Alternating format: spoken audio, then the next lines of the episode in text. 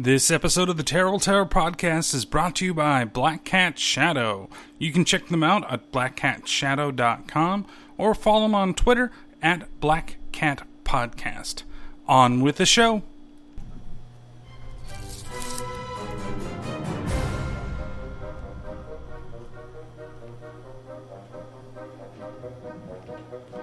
It's time to turn out the lights, grab some popcorn, and watch some horrible horror movies. This is the Terrible Terror Podcast. Each episode, I delve into the world of terrible horror movies. Why do I do it?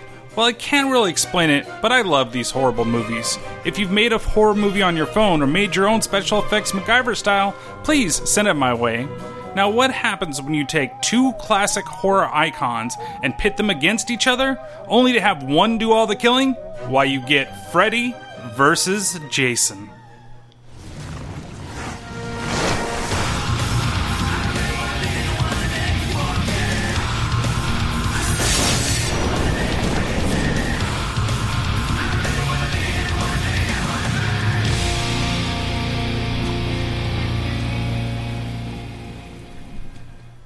Why, hello, everybody, and welcome to the Terrible Terror Podcast. Uh, this episode, I've got another guest. Why don't you say hi, Dave? What's up, everybody? Hey, there you are. so we've got a treat again versus month. I decided to bring uh, everybody, uh, Phantom Dark Dave, back onto the uh, program uh, so that we can actually discuss a movie, a full movie, not just random stuff going on, having great conversations, but of course, like thinking of the two versus movies, I knew that I had to bring him in for one, uh, and it just turned out that Freddy versus Jason was his choice, uh, and that's absolutely perfect. I think that's a way to go because, as we were talking before, you're a little more of a Jason person, and I'm a little more of a Freddy person, so this kind of works out. Uh, but we, of course. I don't know if this is the film that you really wanted it to be for them to come together finally uh, and have that rivalry. Yeah, it feels like the uh, the more times I watch this movie, I can find something that I like, and then find something that I permissively ignored before, and so it puts me in a position to to vote for Jason here and there, but then turn around and vote for Freddy Krueger here and there, and then turn around and thank God that I thought it was just a little bit better than AVP. Yeah, just a little bit better. Not by a whole lot. Um, I don't know if I can say that just yet. Uh, we'll definitely find out by the end of the podcast whether or not I think this is better than AVP. Uh, but off the bat, I want to say uh, costumes. The the makeup and the costumes for both. I know we'll get more into it in later things, but uh, I mean, Jason was pretty much just licensed for this movie because WB they own New Line Cinema, and that gives them access to all of the Freddy stuff. So, like in the beginning of the film, which we'll go into, uh, they show a lot of clips from every Freddy movie of every kill, and but I do not count those towards the kill count. Now, mind you, because those are in the past. It's not this specific movie. Um, so it uh, you you really like don't get a whole lot of Jason, and then Jason's got that funky ass hair He's got like a little curl off the back of the side of his like left side or right side. I don't remember quite, but it's like he looks like he's a fucking stooge. Is what he looks like with the Jason mask, and it's not even the the normal Jason guy. The guy that had done from I think uh, Jason and Takes Manhattan all the way up to Jason X. It's somebody completely different in the role. But of course, at least we've got Robert Englund in the role of Freddy. Uh, though his makeup while it looks a little better, it looks faker. I don't know if that's right. Like, I, if that's exactly how I want to say it, but it, it definitely looks a little more plastic than what Jason's does. Like, his looks a lot more natural, especially in the way that he has uh, the, the shirt and, uh, you know, his jacket, his machete, his mask, and, and even with the stuff that's on him.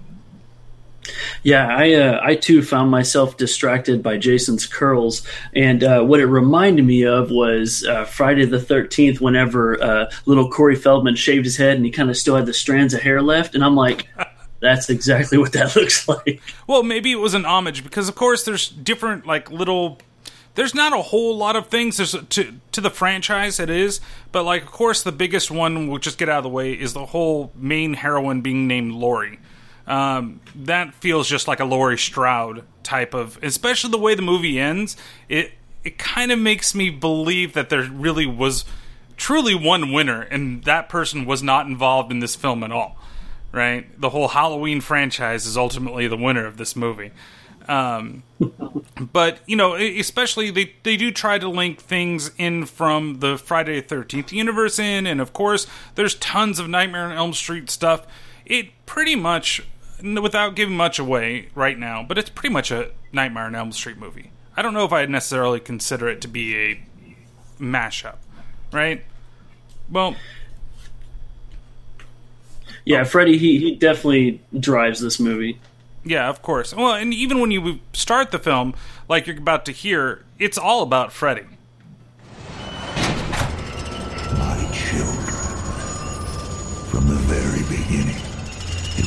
Children who gave me my power. The Springwood Slasher. That's what they called me. And again, do we really need just like a Batman movie, do we need to learn about his parents dying once again? Do we need to be refreshed about Freddy? I mean, this is only in what, 2003 that this film came out. Yep. So wh- why do we need to learn more about what happened to him and and how he came to be? Well, it kind of does set up more of the film as, you know, you hear. My reign of terror was legendary. Dozens of children would fall by my blade. Then the parents of Springwood came for me.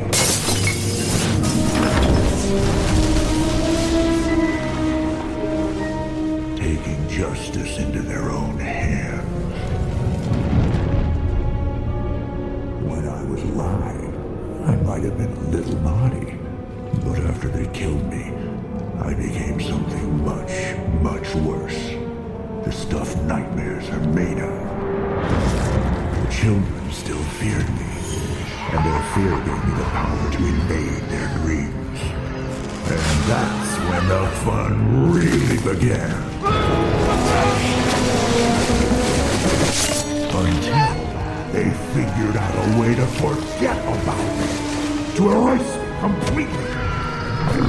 Being dead wasn't a problem, but being forgotten, now that's a bitch. Yeah, that pretty much is a bitch, right? so it's it starts off, you know, right there with the whole boiler room, and you get to see Freddy before he's burned up and before he accepts the demon oath that somehow came later on that never really was talked about in the first couple origin movies. Um, I don't th- even think that came up to like basically towards the end of the whole series, right? Yeah, I don't think you got anything till um, part five, whenever it actually showed Robert Englund play, you know, his version of himself before he was burned. Yeah, because it's definitely not in the first two, and the second one is again that's kind of the weird one of the whole franchise. Uh, and then the third one kind of brings everything back to where it was, you know, or where it ended up. And you really didn't get a whole lot of the origin stuff, I guess, maybe until, you know, you got in the beginning in the first ones, but it was more talked about, not shown, like you were saying. Really, it's it's later on that they show more of it. And so it's weird seeing Robert Englund as Robert Englund being Freddy before he's burned up in the beginning of the film. Yeah, actually, I think what it was, I said that wrong. Part five is when you get more of the how he was conceived, and part six, Freddy's Dead, is when you get him as the serial killer who becomes Freddy. There you go. I yeah. And you know, maybe um, maybe the whole point of this movie with the long intro is to kind of take him out of the mindset of being goofy Freddy for a little while and show that he's you know evil again. That yeah, but, but then where it ends up, it's like, yeah. Yeah. what the fuck, man. Well, the the other thing is, is we talked before we went on, you know, starting recording this thing, is that right away, right after this scene, we realize how much of a hard R this movie is because we go to Camp Crystal Lake and there are boobs right away. It's it's like okay, this is like three minutes into the movie and we're already getting nudity. wow, they went the right direction with this film. Yeah, that, that's something that both uh, franchises did often, so it kind of works. Yeah, and it's kind of cool that it, they went over there, and I did get kind of a uh, Jason X uh, into the simulator vibe at this point because we know that we're inside Jason's dream, or at least we're we can kind of assume uh, because with everything, the way that Freddy kind of ends up talking about Jason uh, leads you to believe that he's already been dormant for quite some time. Yeah, and the interesting thing is, um, it just kind of opens up with her stripping down and jumping in the water, and you don't know who she is or where she comes from. But like you said, you know it has something to do with Jason dreaming. Mm-hmm. And uh, I actually went and watched every deleted scene I can find, and she's actually a camp counselor. There's a whole sequence where she's a camp counselor, and she leaves the kids to go meet her boyfriend. Oh, because she does say that. Well, here, let's let her explain what she was doing when Jason catches up to her. I should have been watching them. Not drinking, not meeting a boy at the lake. I deserve to be punished. We all deserve to be punished. Jason. My special, special boy. Do you know what your gift is? No matter what they do to you, you cannot die. You can never die. You've just been sleeping, honey. But now, the time has come to wake up. Mommy has something she wants you to do. So, you also get the biggest flaw, I think, of this movie right here at this scene, and it's the CG when they change from counselor to counselor to counselor, it looks terrible. They did a really cool effect where like the face changes and they show like the uh, flesh underneath the skin as it went to the next counselor, but it looks so terrible. And I, I just like why why did they go this route?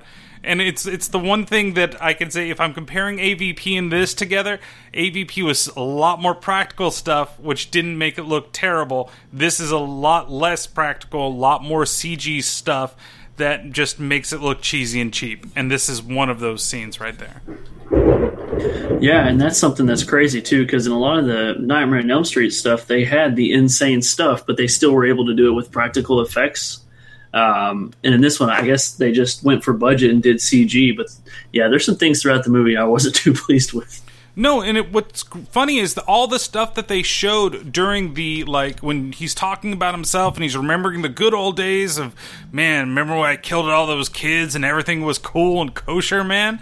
Uh, it's all the practical, really cool stuff. Even the weird giant worm thing where he's eating the one counselor, not counselor, the one victim, I should say. It still looks it's cheesy, but it looks cool because it's all practical effect of it chomping down and swallowing the the poor girl whole, right? It's not what turns out in some of these scenes of this movie that we'll talk about. I hate doing this because I want to get right into those scenes and just go right away, but we have to go through the movie. And so from here, uh, seeing Jason and Jason seeing his mom, and the whole setup kind of happens. Uh, we go and we get introduced to our teenage fodder. Uh, and they're busy playing a game of Mary F. Kill. Mary fucker kill. Your choices are your choices are the Three Stooges. Go, Kia. oh God. Um, which one had the super bad toupee here? Harry. Mary. No, no, no, no. It was it was Moe. Oh. Yeah. Either one, I kill him. okay, well, who would you fuck then? This is stupid, Oh, y'all. come on, stupid. come on. Oh God, whatever. Look, I fucked the ball guy and I married Larry. Jesus, is this what we're doing all night? Cause y'all, this is really stank. And there we get my favorite actress of the film. Uh, I don't know why Destiny's Child need to be a part of this movie, to be honest with you. like it was funny because I was my wife has actually never seen this film before, and I was amazed that she's never seen it. And she's just sitting there on her phone while I was watching, and she's like, "Is that Kelly Rowlands?" I'm like, "What?" She's like, "I've never seen this movie, but I know a Destiny's Child when I hear one." I'm like, yeah, yes, it is.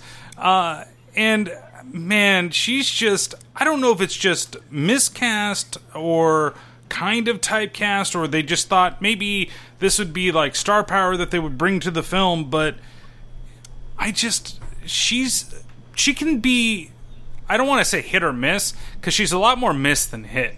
Uh, she really only has a couple scenes where it's kind of like, okay, that was well, the direction to give her was well done, whereas a lot of them are like this, where how do you not know who the Three Stooges are? I'm asking you. Yeah, she seems kind of over the top. Yeah, for for a lot of the film, she's definitely over the top. Especially the big climax scene that again I wish I could just jump around. I want to talk about specific scenes and go through it. Uh, why did I decide on this format? right. we'll get there. Uh, can we also talk about how much of a mama boy they make Jason in this film? Oh, he hasn't man. been a mama boy since what? Maybe three, maybe four. Yeah, he left it behind years ago, man. Yeah, you don't need to focus on like, oh, we're gonna bring him back because he's gonna be his mom. Like that makes no sense, at least at this timeline, unless this is you know before. If they're trying to make it canon, which of course they're not. Uh, we also get introduced to the boys uh, that are also going to be fodder very soon. Uh, and one of them makes the mistake of flicking a cigarette right in Jason Voorhees' face. I guess he didn't want it.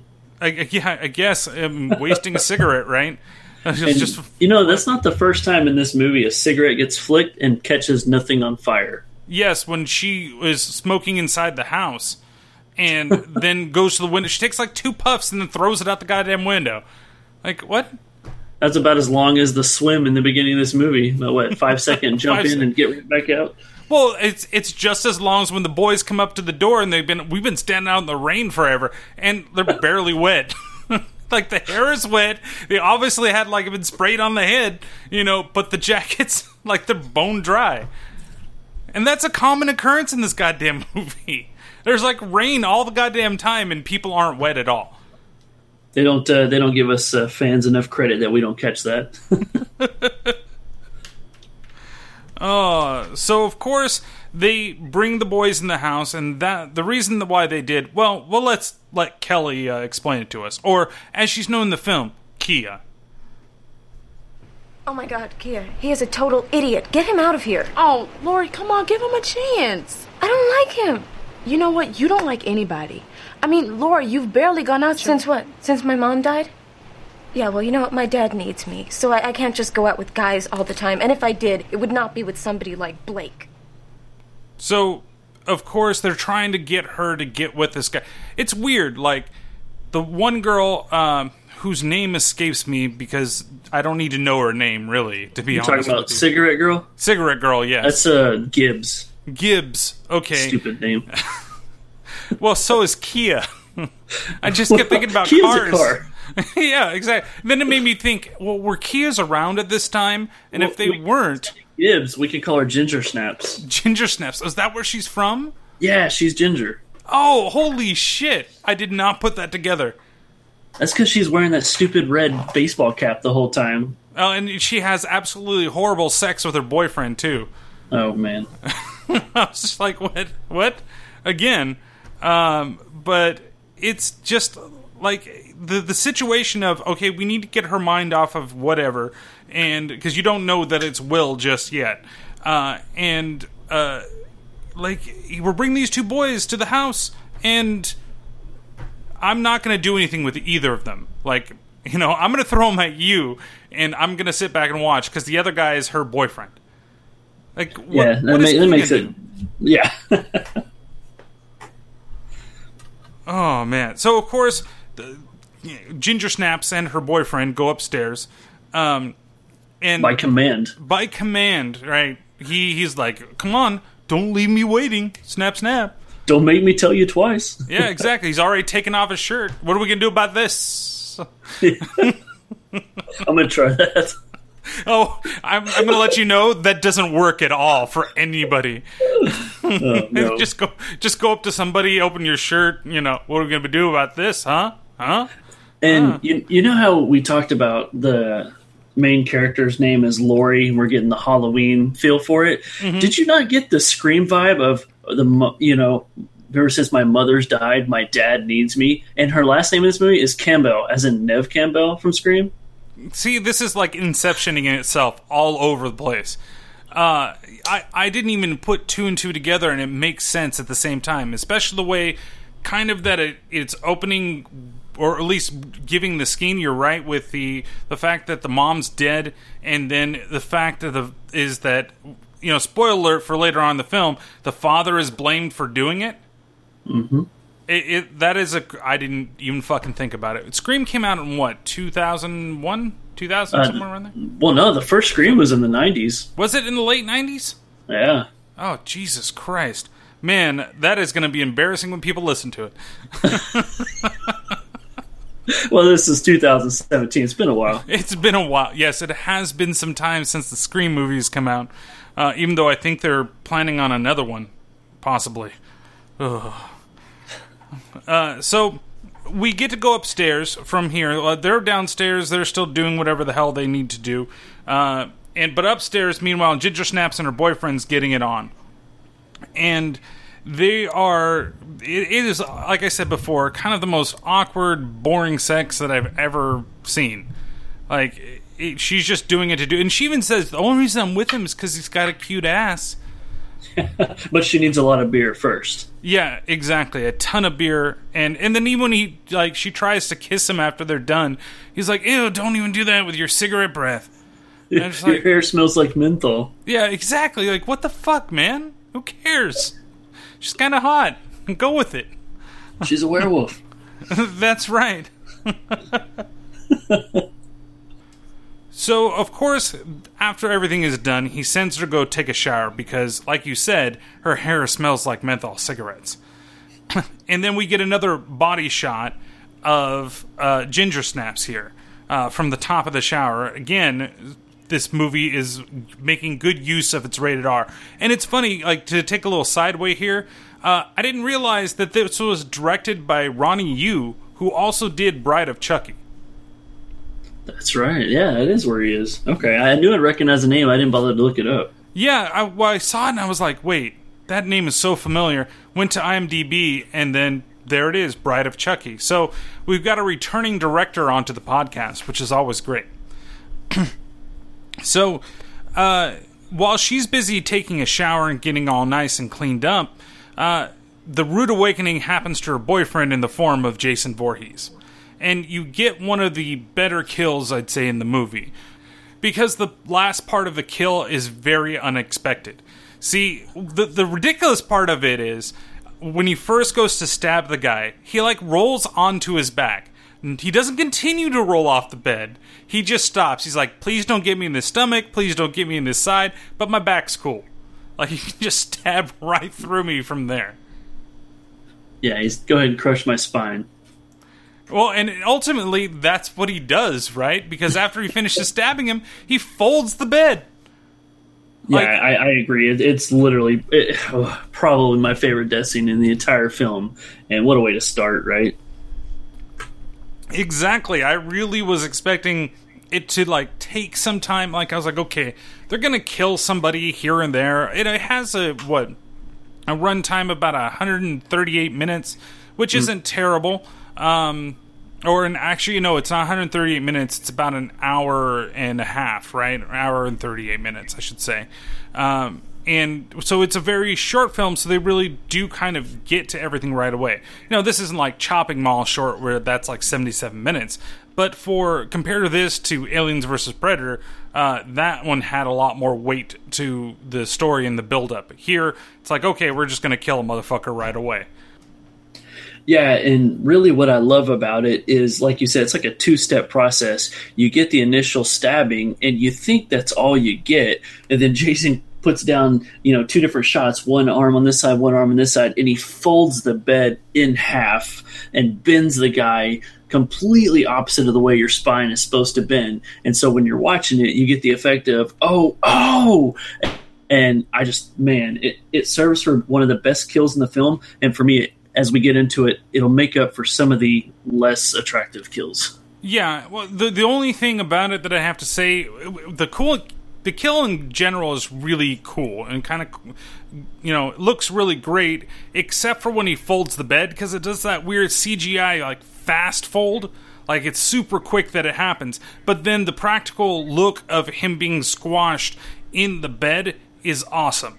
So there's just that little bit that makes it kind of like, oh, this kind of sucks, to, oh, God, that's actually pretty awesome. And a very uh, inventive kill. And this actually wants. Uh, makes me want to bring up a part of the DVD that's so cool. I remember back in the day was the uh, the kill button where you could just hit that on the DVD and it would take you to a random kill in the movie. Yeah, I remember that. It jumped to a kill scene. Yeah, that that was like the coolest thing about the DVD uh, that I can remember, and something you don't get about having like an audio or video file or uh, a downloaded version of a film. Physical media, people. yeah, we've been saying this since uh, the first time I was on here. Bring it That's back. That's right. Bring it back. It ain't no holla back girl. That's all I got to say. No, no. so That's not Destiny's Child. You can't do that. no, I can't do that. That's right. That's right. But she didn't. She do a song with the Beyonce. So uh, the Be- Um, a Beyonce. Oh Jesus Christ! What the hell's going on with me? Let's just go on with the movie. Back to Freddy Jason. so of course, uh, Ginger snaps. She comes and she sees that her boyfriend has been turned into a human accordion. Uh, and uh, with kind of a cool lead up to it too, because she steps out and she steps in the blood, and there is a lot of fucking blood all over the ground. Like I'm like, did it get out of him like that quick? Like, is it really just kind of overdoing it? What's the problem with the blood? Yeah, it makes you wonder too, because whenever he was raising up the machete, blood was not spewing out. So I guess he just straight drains down. I guess so. He just knows where to cut, so it just goes down on the ground versus up in the air. So she freaks out and uh, runs outside with everybody else, you know, of course, flagging down the nearest police car.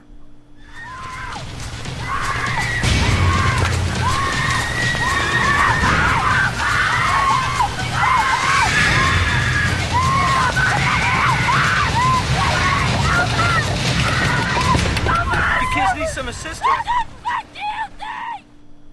That's probably one of my favorite parts of the film too. Uh, What the cop or the girl? the the girl yelling, "What the fuck do you think?"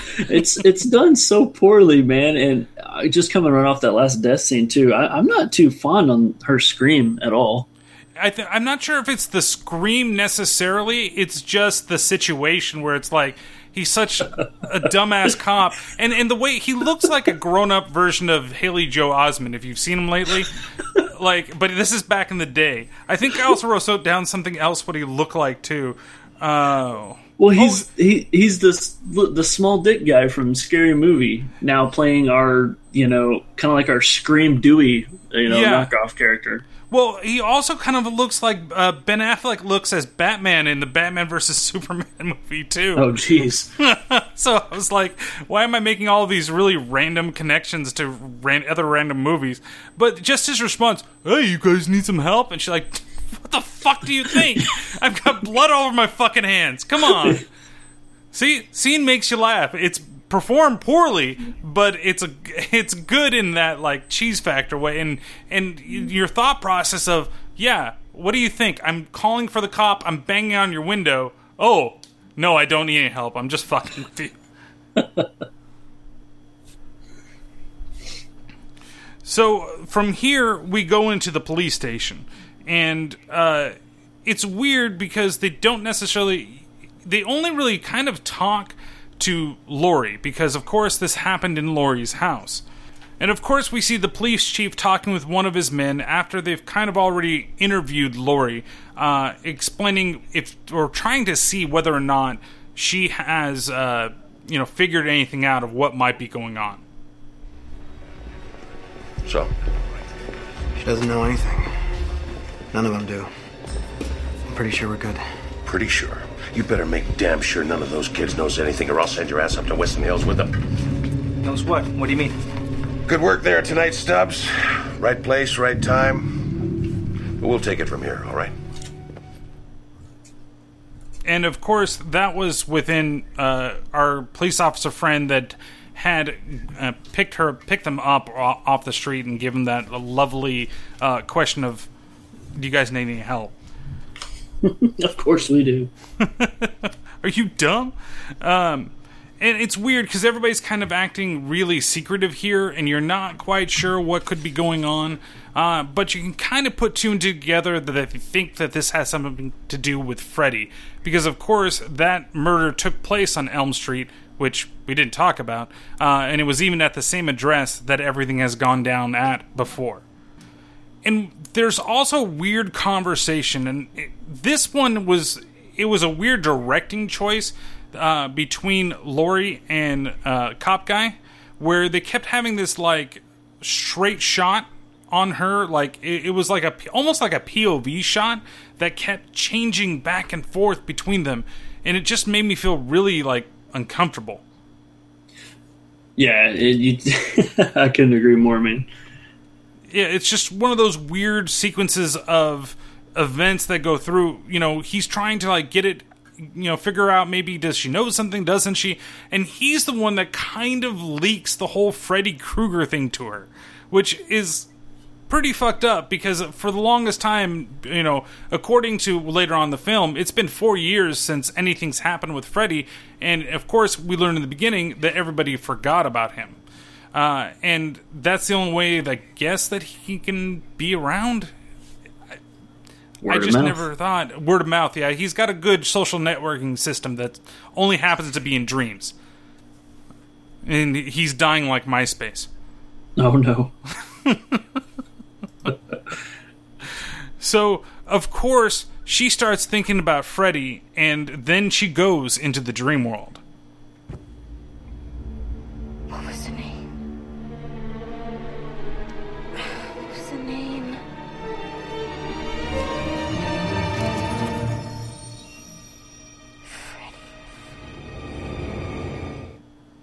Which is actually kind of cool. I like kind of like this sequence when she goes into the hallway, everything just disappears and she's the only person there.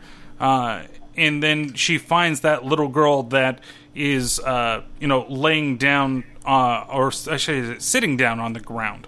Um, and it, it's we also switch over. I I believe during a little bit of the scene, we actually get to see Blake's death uh, caused again by uh, Jason. Uh, but we do get a little bit of Freddy in there as well, if I'm not mistaken. Yeah, I like the way you word that. Uh, we get to see some of his death. I'm like, no, we really don't. yeah, we we don't. Well, because Freddy he tries to kill him, right? And then when he tries to kill him, he swipes and just goes right through him. And he's like, "Oh no, I'm just gonna let uh, Jason fucking kill him, right?" it's more of that fabulous CGI. Oh yeah, that Ugh. awful, awful fucking CGI. I respect the creativity, but I don't think it was necessary. No, we so th- before the shortly before that though, we do get the like that creepy girl scene, and and I'm gonna play the audio real fast from that when they talk basically his social networking prowess of little kids that know exactly who he is, uh, and explain it in dreams happens. His name is Freddy Krueger, and he loves children, especially little girls. Freddy's coming back. Soon he'll be strong enough. It's okay to be afraid. We're all afraid. We're your friends. We're everyone. Now, is it weird to you that it kind of sounds like she's slowly transforming into Freddy's voice? That's exactly what it sounds like. like he's kind of subliminally putting it into her mind like okay we're going to show you this kind of creepy thing here which truly is not that creepy it's just basically her eyes are missing and there's she's got like the cross slit in the eye maybe i'm a little desensitized but it didn't seem like it was that like oh my god maybe i should be afraid of this uh And did you catch that was the girl from the beginning of the movie where Robert Englund is the child slayer and he's not Freddy yet and he's got the girl in the boiler room? That's the same little girl. Yeah, that's she's wearing the same outfit and she's got everything except for she's missing her eyes now. Uh, so you know exactly what happened to her from the beginning of the film after he threw her like little doll into the fire. So from there, uh, she does wake up. Well, she goes into basically like like the the original. I don't want to say original, but her residence where the blood all of a sudden starts flowing on the door, and again, kind of crappy CGI. Uh, to the point that she does finally wake up after after we get a like a Freddy jump scare. Uh, and this is kind of where I started like tallying different things. I started tallying the Jason kills versus Freddy kills, and then the Freddy jump scares versus Jason jump scares, and they are totally different, but they both lean one way. Yeah, they should have called this movie, uh, you know, Freddy versus Jason, but really just Jason. or, or Jason kills everybody. Freddy watches. Yeah, Freddy watches Jason. That should have been the title. J- Jason plus one. Jason plus one, like it's a wedding invitation or something. Exactly. hey, we want to do this. We don't own the rights to Jason, but we wanted to have him in a film. So, uh, what if we pair him with Freddy, but then we get to get to do all the kills with Jason? Are you guys cool with that? I'm pretty sure the Jason camp was like, all right, I'm totally in. We we feel like Friday the Thirteenth Eleven doesn't sound good. What else can we call it? but like it's then again it's weird because it seems like it's totally centered around Freddy, and the only reason for Jason, and he even says it later on the film, that Jason just you know can't stop killing. Know, once you set him loose, you got it. And even here, like listening to him talk when he's uh, losing his power or hasn't gained all his power back, he's still okay with you know Jason doing his thing. Not yeah. strong enough yet. Well, I will be soon enough. Until then, I'll let Jason have some fun.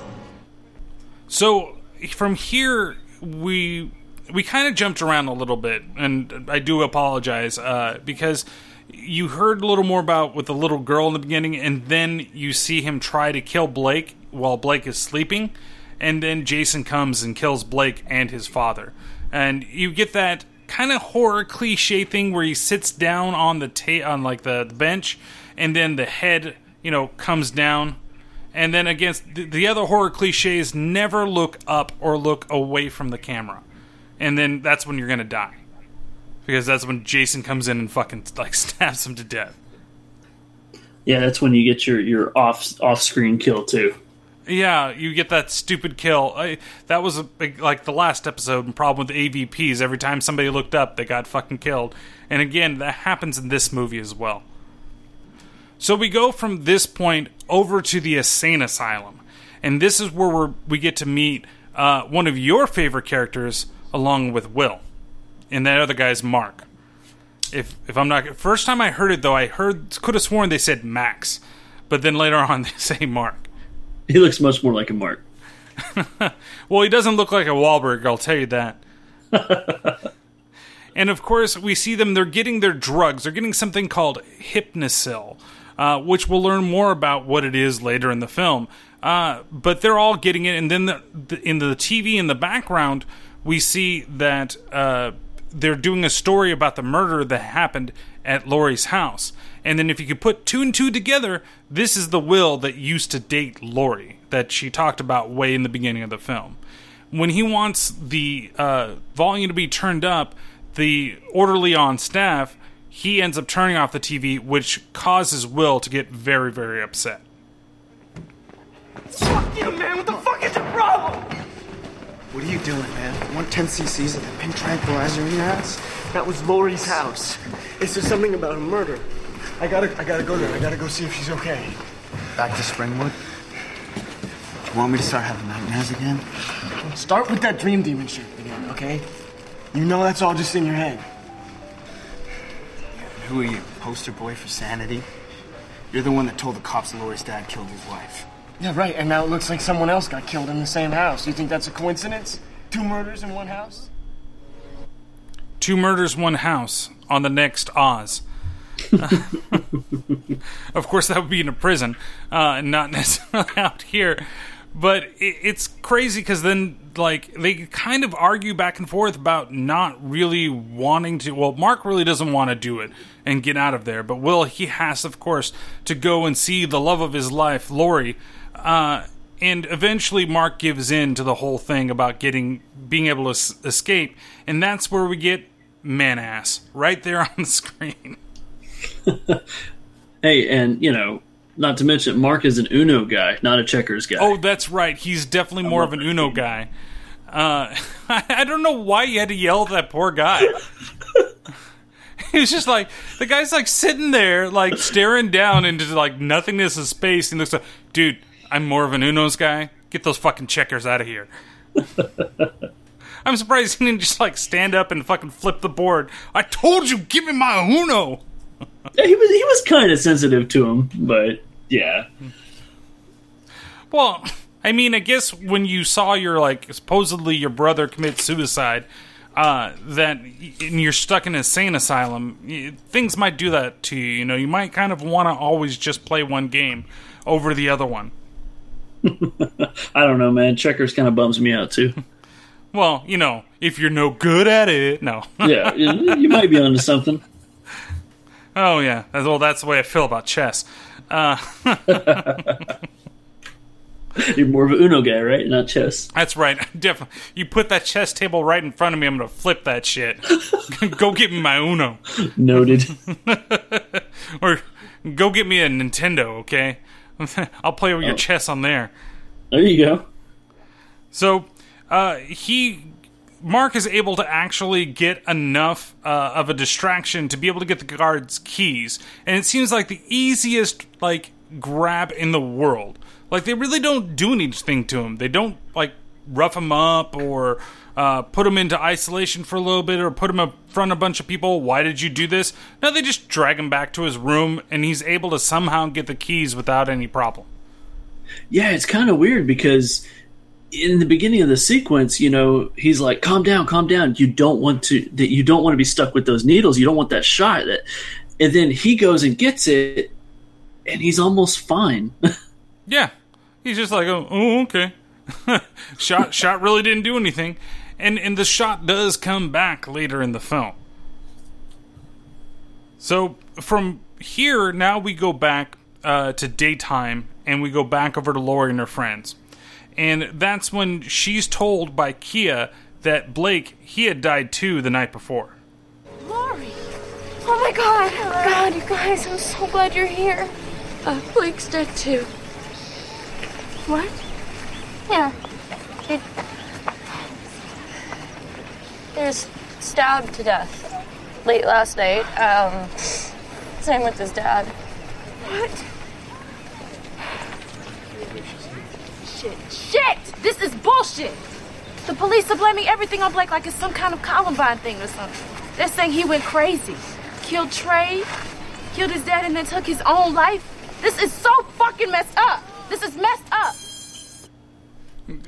the the way she delivers those lines, you know, there's like always some, uh, and I know it's probably gonna sound bad, but there's like some like ghetto twang to everything that she has to say.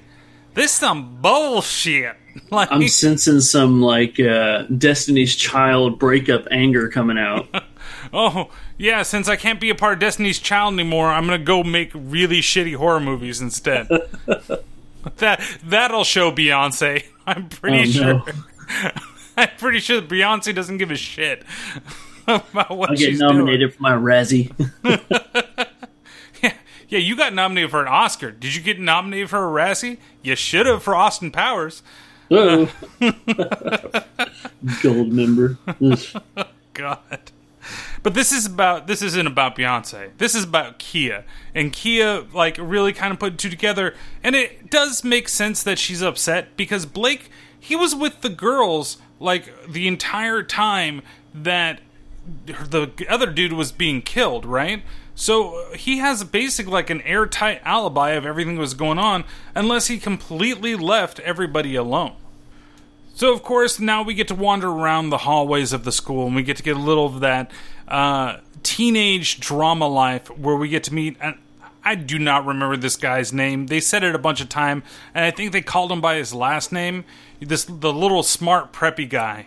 Uh, oh yeah, that was um, Linderman, right? Linderman. There you go. I knew it was something. I could not like. Again, it was just like it's like Stoner Dude, right? He's just like fodder number two three five for this film.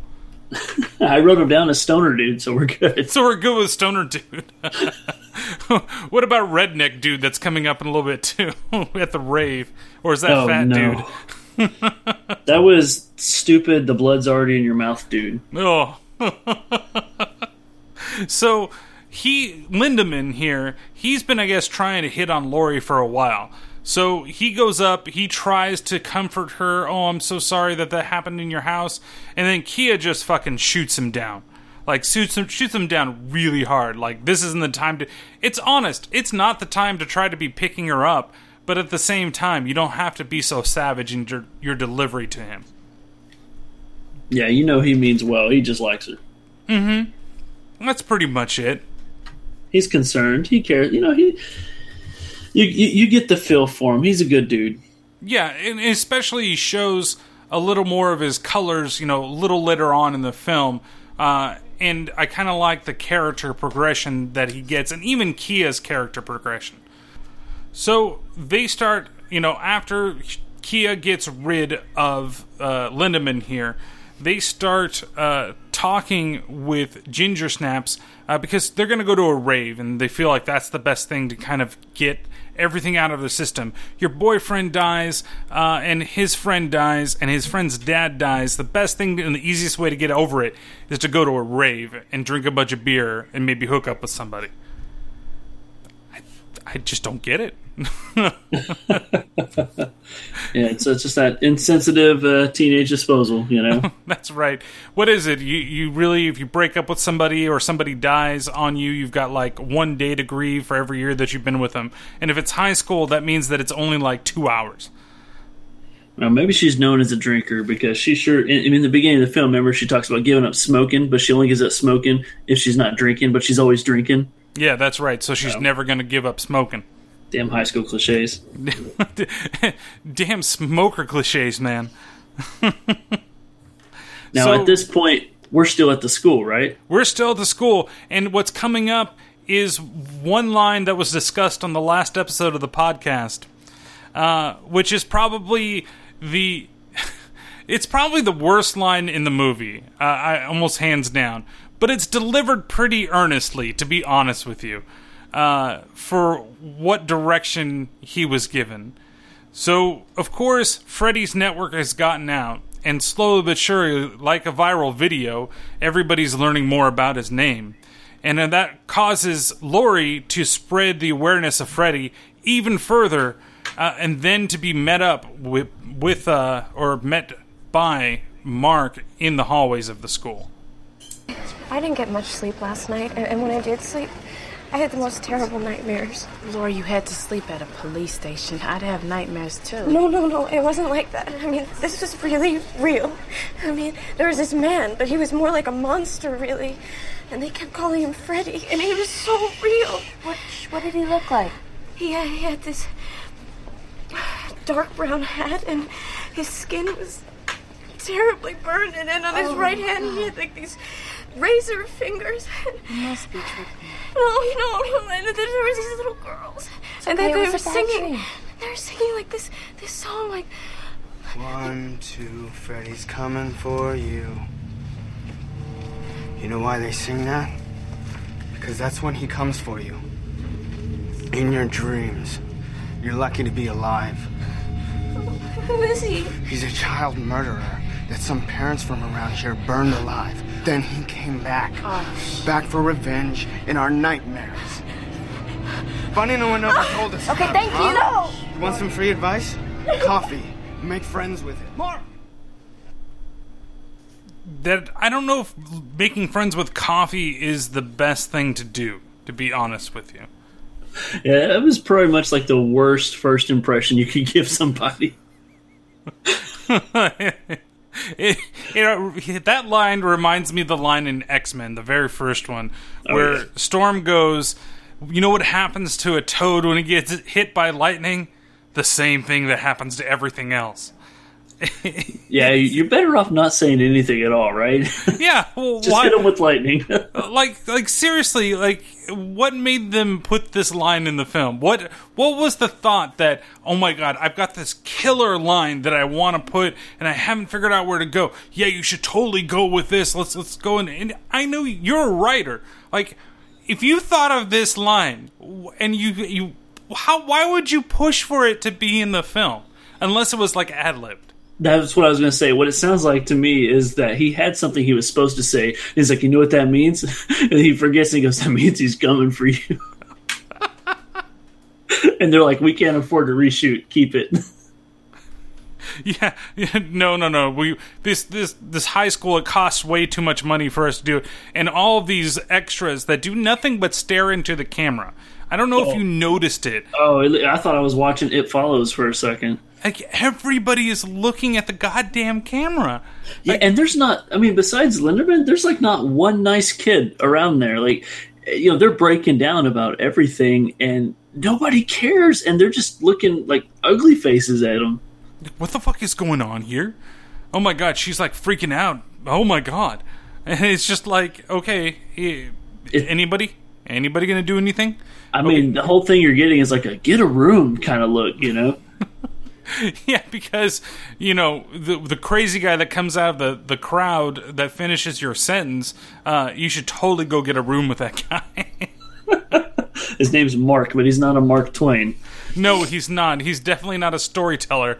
Oh man. So of course Will shows up too at this point, and she's she gets all enamored and shit because oh you know hey it's Will, um, and they basically get uh, kind of chased off because people recognize who they are, and uh, they end up going down into like a. I don't know if this was like a library or like a computer room or a microfilm room. Yeah, it was a library actually. Okay, because it just seems like all of a sudden they went down and it looked like my study. You know, there's books on the wall and there's a computer that's sitting there. That's it. Yeah, and you know, for a library, there wasn't many computers to use. No, there's just the one sitting right there. Well, that's where they found out how uh, the town has actually been fighting Freddy. Look at all these blacked out obituaries.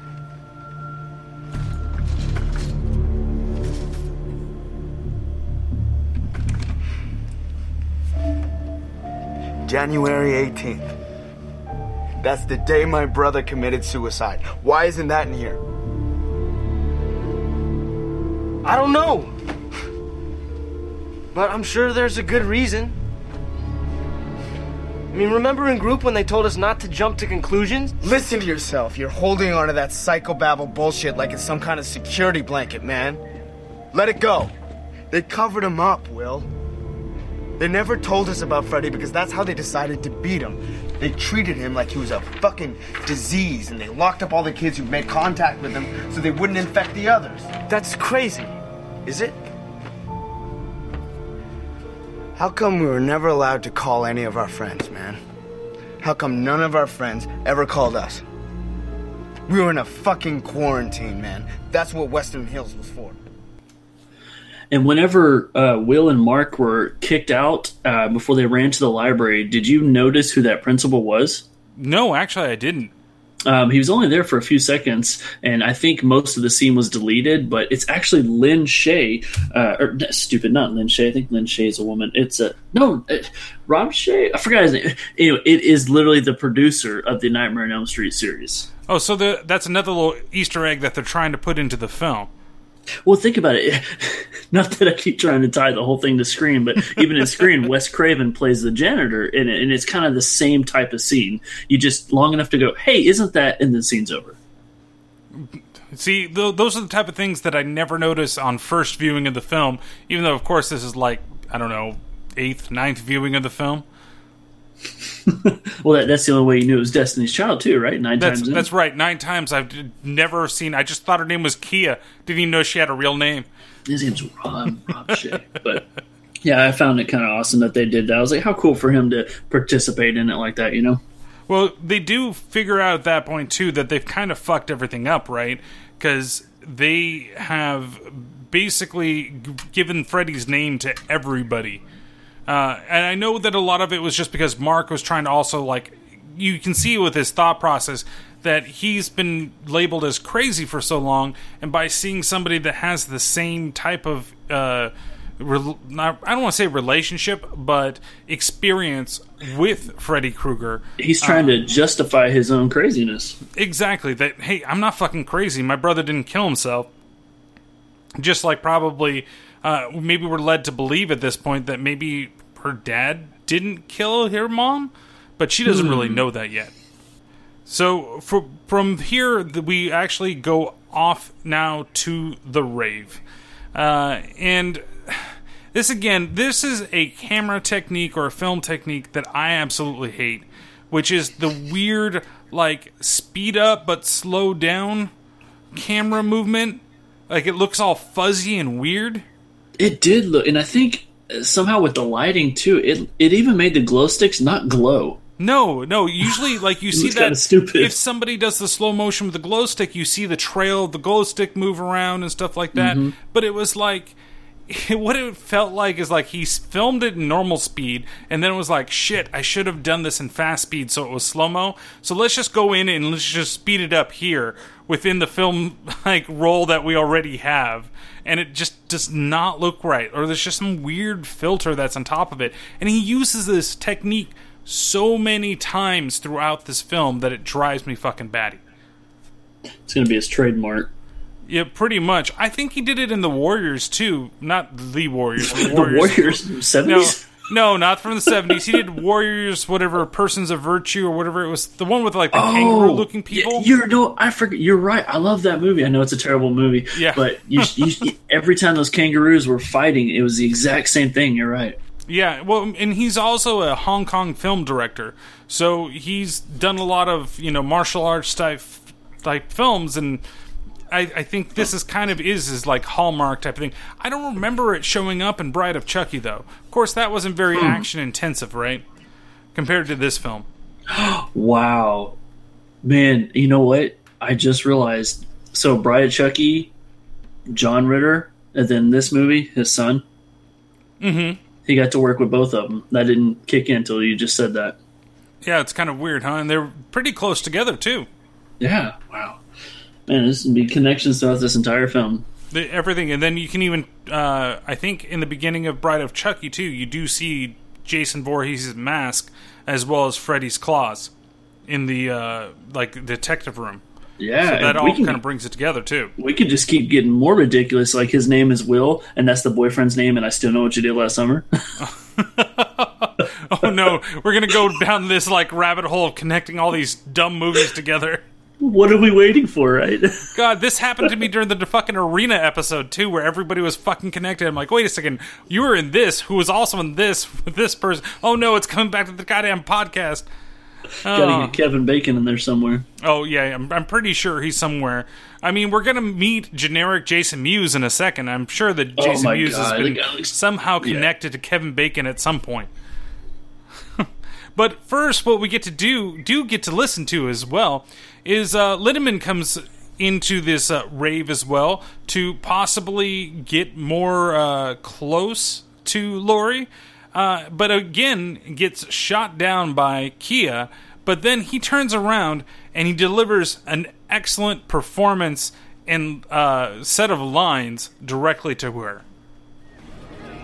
You know what, Kia? I used to think you hated me because you thought I wasn't good enough for Lori. But that's not it. See, you tear me down to make yourself feel better because you really hate yourself, which is kind of pathetic when you actually stop and think about it, assuming, of course, you can think, with all that makeup weighing down your head. I absolutely love that part. That was Mark Twain. Yes, that was definitely Mark Twain.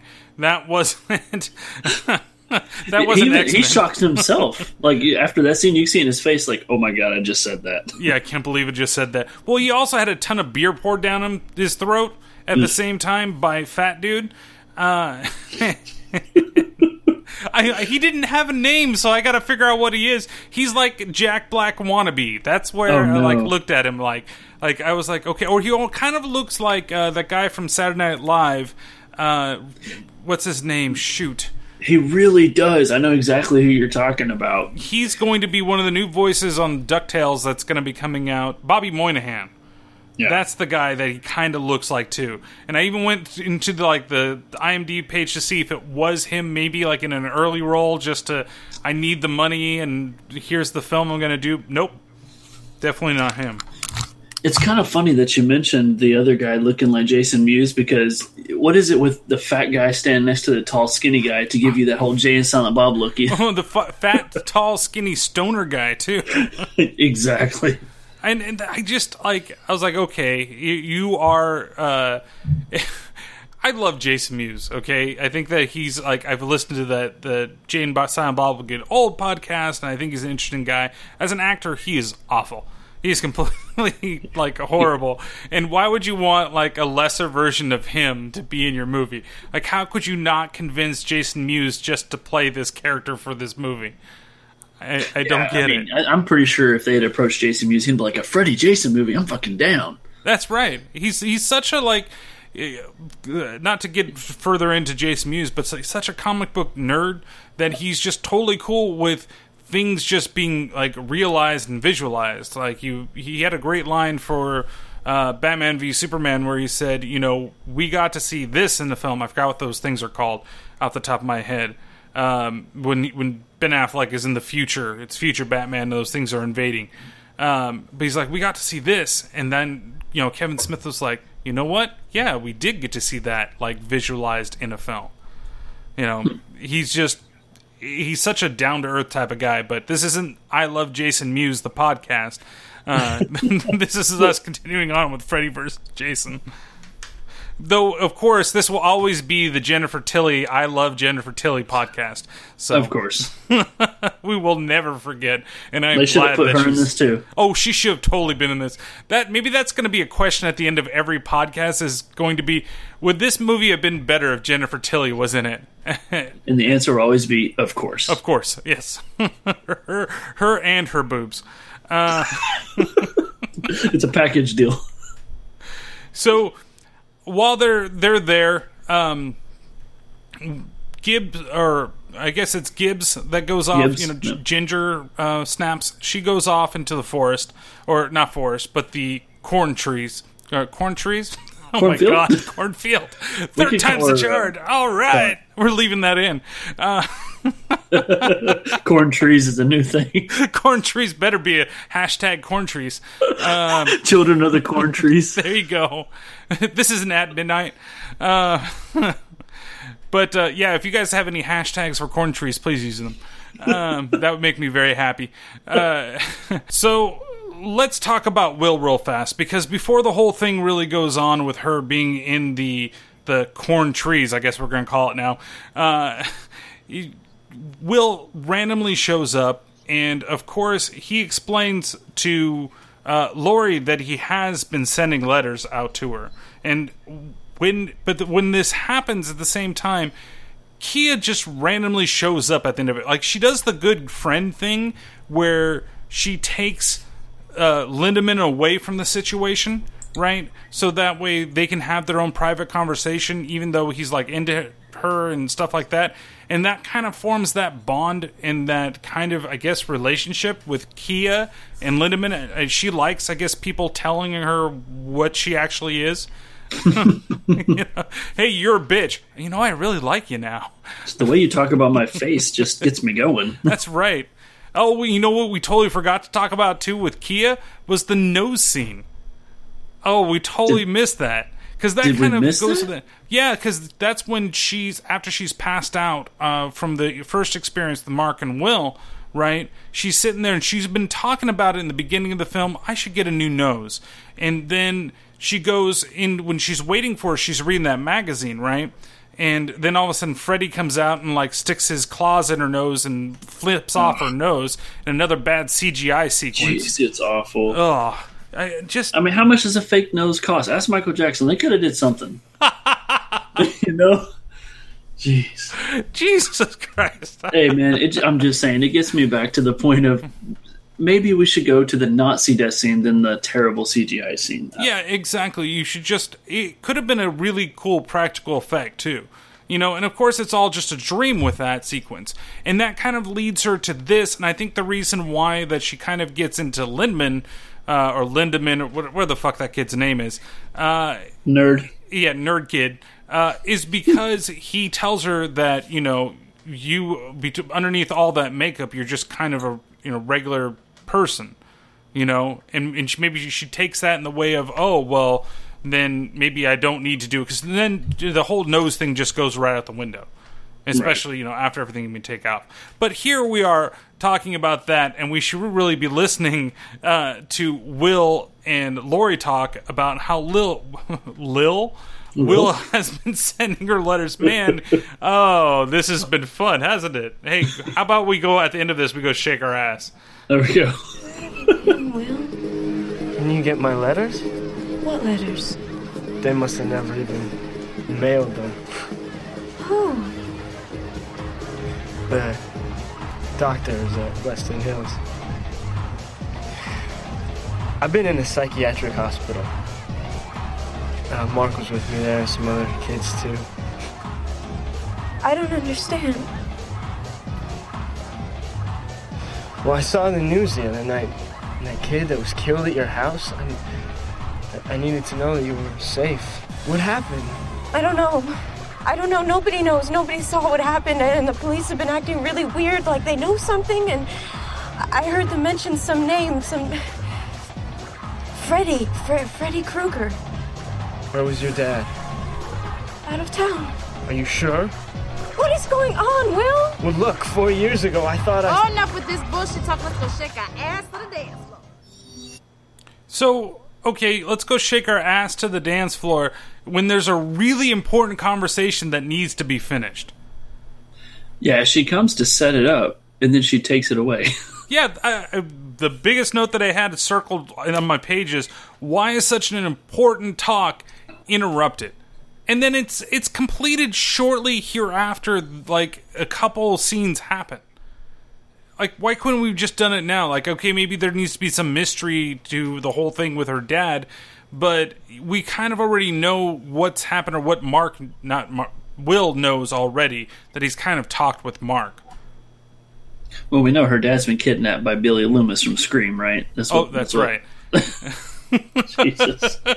Yeah, I'm with you. There, there's a lot of scenes that didn't need to be split up, but I guess you know. Yeah, for the sake choice. of the yeah, for, for the sake of maybe building something. Uh, I don't know if it's building tension or building questions about what's going on, but it, it's not always necessary to to split it up so much. So now we get to Ginger Snaps going into the forest and going chasing after her boyfriend, right? And uh, so she, she's been basically she's passed out drunk because she's now inside of the dream world and she's being threatened by Freddy.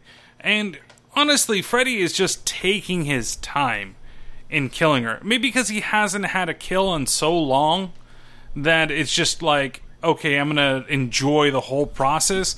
But I, why? Why take Early so long? bird gets the worm, right? Exactly. Well, before he can even kill her, we get one of the worst Freddy puns that could possibly be. You're the one that killed Oh, don't worry about my little Aaron, boy. The only thing to fear is fear himself. Get it? It's fear himself, not fear itself. God, man. Like, really, uh, that comes back to the writers again. Like, you could have made something really good and really funny, but, like, was it really written that way, or was that also improvised? They just say, hey, Robert, um, improvise your lines as Freddy. You, you know how to be punny. Go ahead and do it. and that's what you fucking get. This is the last time you're gonna play Freddy Krueger. Give us all you got. That's right. You know that really cool one where you're supposed to have had the comeback? You know, the new Nightmare? How about we ruin that by putting you in this? Oh no. So, of course, she backs up she gets afraid, she falls down, but then uh, there's a rapey McRape face here that comes by and like sees her all passed out and starts to like try to get it on with her because she's passed out drunk. Uh, and we cut back over to her being chased by Freddy, and then we see Jason Voorhees pop up. And we know he's gonna fuck some shit up. And of course, this just adds to his kill count because he kills both her, stealing, fucking being a kill stealer, uh, taking away that kill from Freddy and making it his own, and he also kills you know Rapey McRaeface over here, uh, and just fucking launches that guy.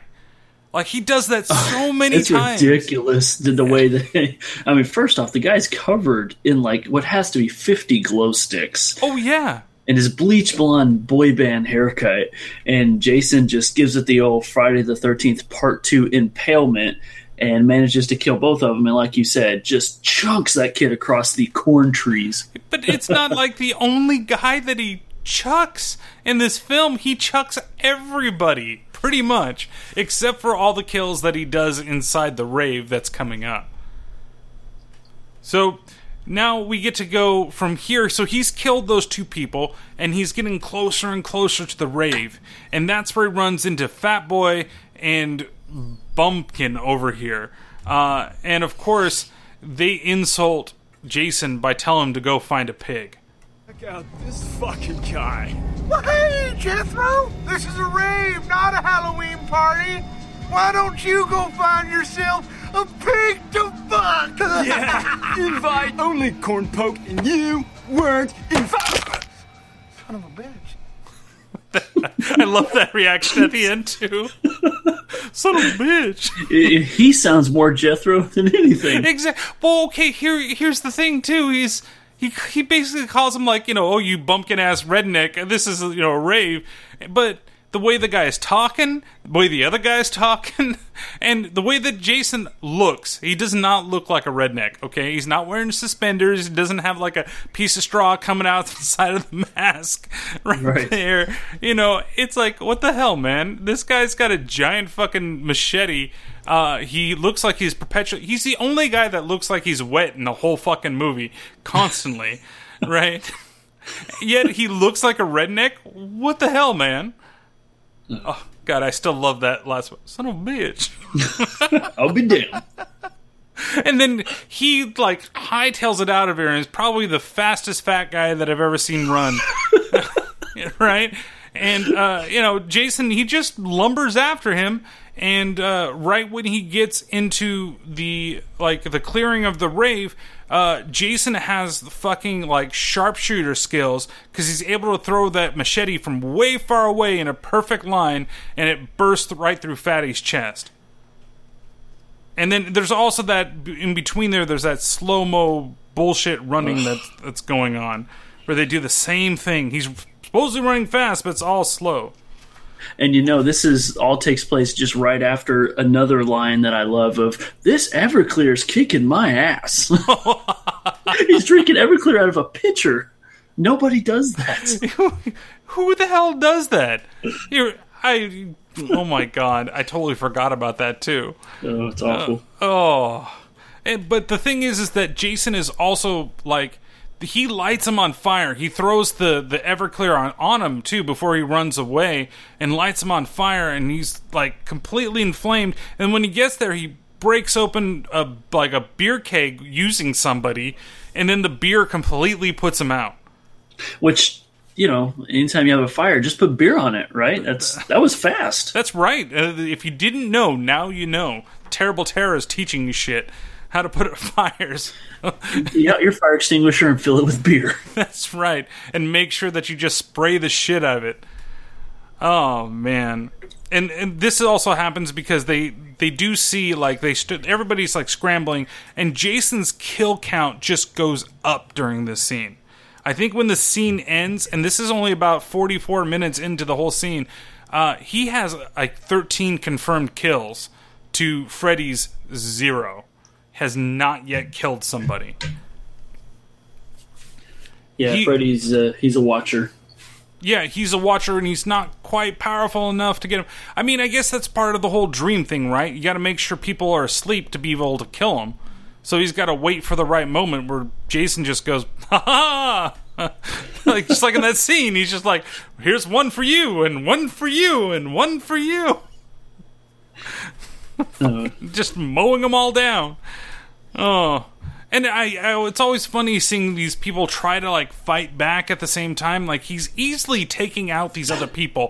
Why are you gonna try to like stop the guy? Just fucking run. Just get away. It's amazing how much that happens even after this throughout the movie. Oh, People yeah. still try to throw in a quick punch or two. And I'm like, did you not just see what he did? Well, it's and it's not just him too, and and that's going to be a big thing that at the end of it that I really want to address because there's something that's said in the beginning of the movie, and there's something at the end that the way they end, they do the ending, it's just like it makes absolutely no sense. So Kia, uh, Lori, Will, and Linderman, they're all busting out of there, and they see that Ginger Snaps has been killed, and Kelly Rowland, she needs to learn how to fucking cry because it's awful. I'm not. I I don't want to just like single her out, you know, because there's plenty of other bad performances in here, but she's just so prevalent. It's like we get like redneck dude for like one scene to be goofy redneck guy, and it's bad, but that's it. We don't ever see him again. We get a whole like monologue towards the end of the film with her uh, that becomes actually one of my favorite scenes in the movie. Um, and, and you're gonna find out why. Uh, but I, it's just so either over the top or just not quite there that it's just so frustrating. Um, and it's not saying that like like you said it before. You know, Robert Englund he does not do his best in this version of the movie as well. Yeah, it it just makes you wonder. Like they gave her a lot of the important things to be said in the film, and I think they might have been a little too hard for her to do. Exactly. Like they were trying to make her a bigger thing than she was at the time. Like trying to make her an actress. And here we're going to give you plenty of lines to say in this uh, horror movie. I feel like uh, I forgot Katharine Isabelle or something. The girl who plays Gibbs. I feel like her she would have been much better in this role as Kelly because I've seen other movies with her and she can do all the emotions that she needs to do, not just be sappy drunk girl in this. Yeah, I think maybe you could have actually flipped the two. Uh, and she wasn't necessarily as well known at the time, uh, you know, especially, you know, the whole Destiny's Child thing. But I think that if she had been in that role instead, like, look at, uh, as an example, Paris Hilton, right, in House of Wax. Mhm. She, I think her role was perfect for what she was doing for that film. Like she Playing wasn't herself. in it, yeah, playing herself, not in it a terrible amount, and goes out in the right way. So, well, c- coming back, so they all in the van. You got stoner guy, you got nerd guy, you got Kia, Lori, and Will, and of course, nerd guy just wants Will to take him home.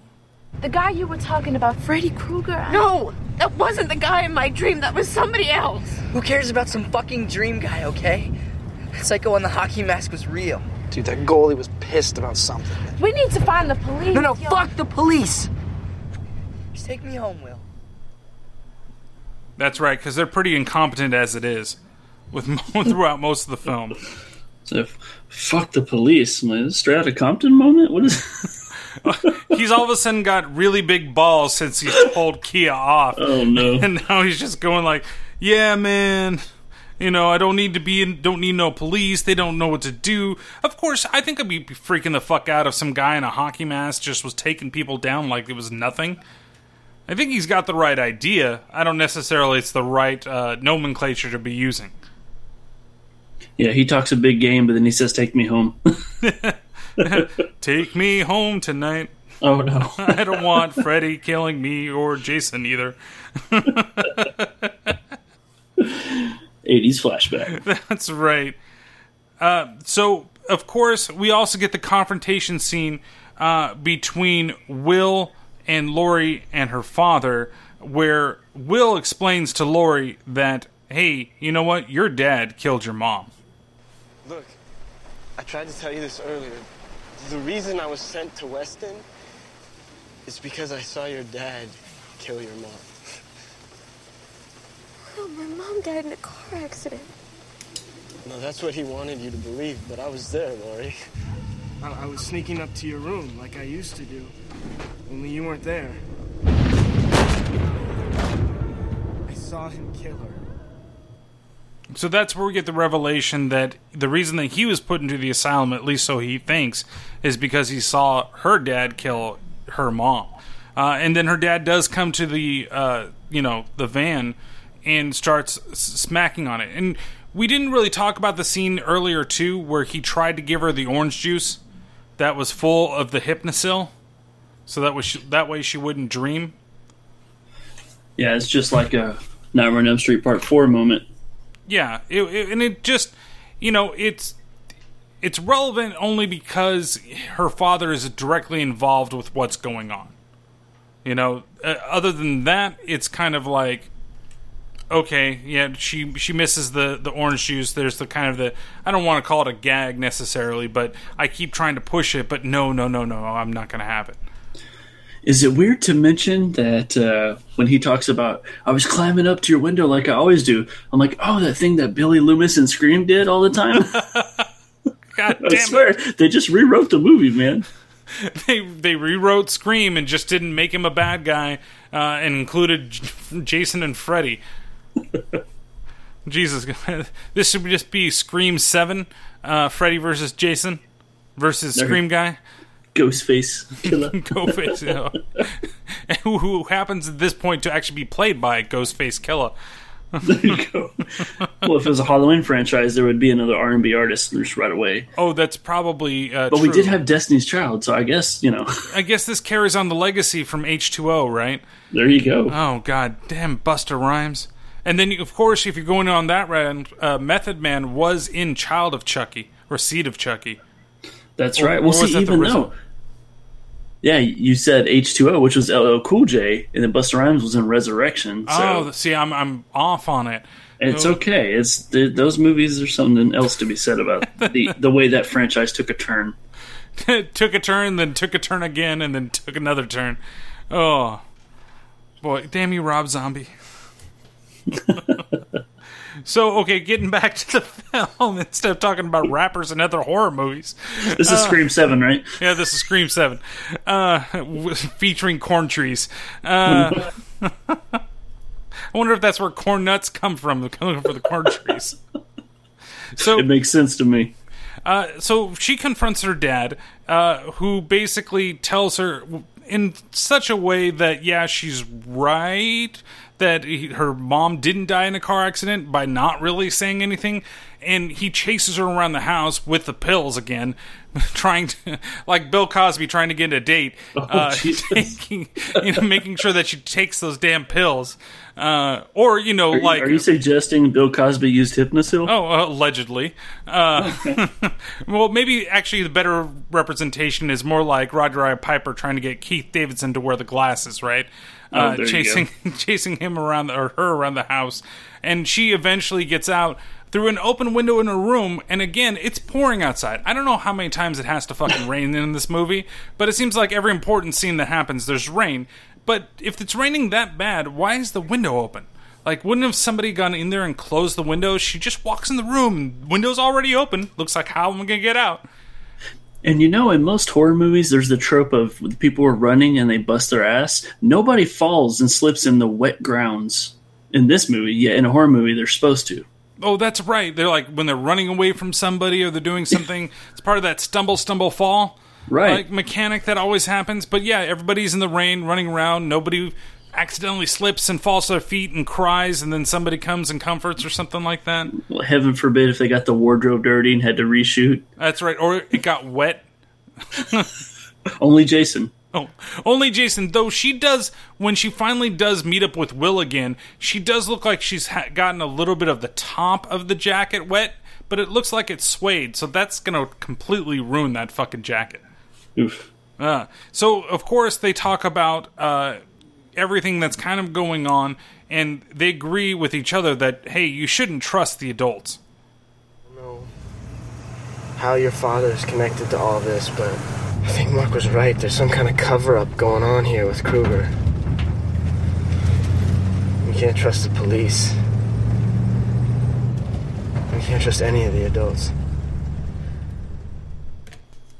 Yeah, and I really liked the fact that he said that you know don't trust the adults. N- never mind the fact that all these high school students are adults. Yeah, they're probably like 35. it seems to be that- that's the, the thing that they have to do is you know we, we need decent quality actor. We need somebody who who can be in their 30s but act like they're 17, 18 years old. And we want to make sure that we're not going to get sued or in trouble if we show their boobs, right? So everything That's needs right. to happen. They this person's really 40, but uh, you know, of course, they're playing like 15 year olds in the film. Oh, and there's no way that Jethro told hillbilly guy was 17. There's no way. that dude looked like he had been shaven for 20 years. You know, he was just trying to go into uh, the next sequel for Varsity Blues, right? Oh my, he was a Billy Bob, wasn't he? what the hell's Bacon doing here? So n- now from here, we actually kind of get the sequence that I think is uh, outside of the funny things that like I really like. I like this whole sequence, and it sucks too because the more like I thought about it, I think Mark is a really good character and probably the best character, best written character in the film.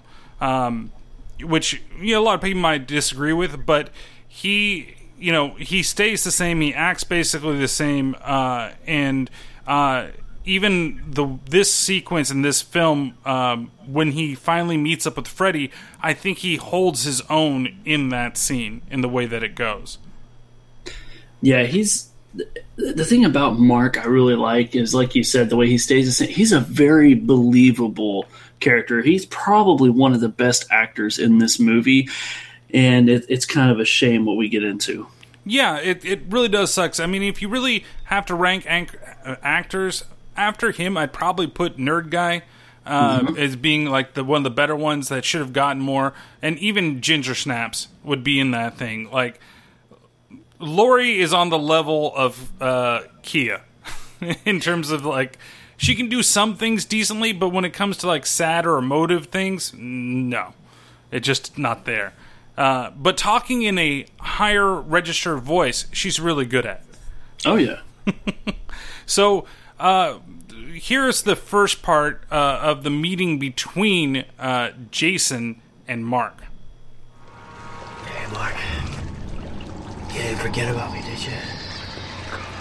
Oh, that's right. Everyone forgot. That's why they weren't afraid anymore.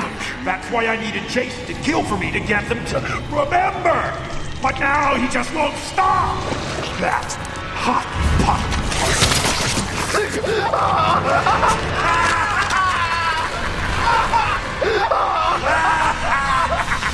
this isn't real.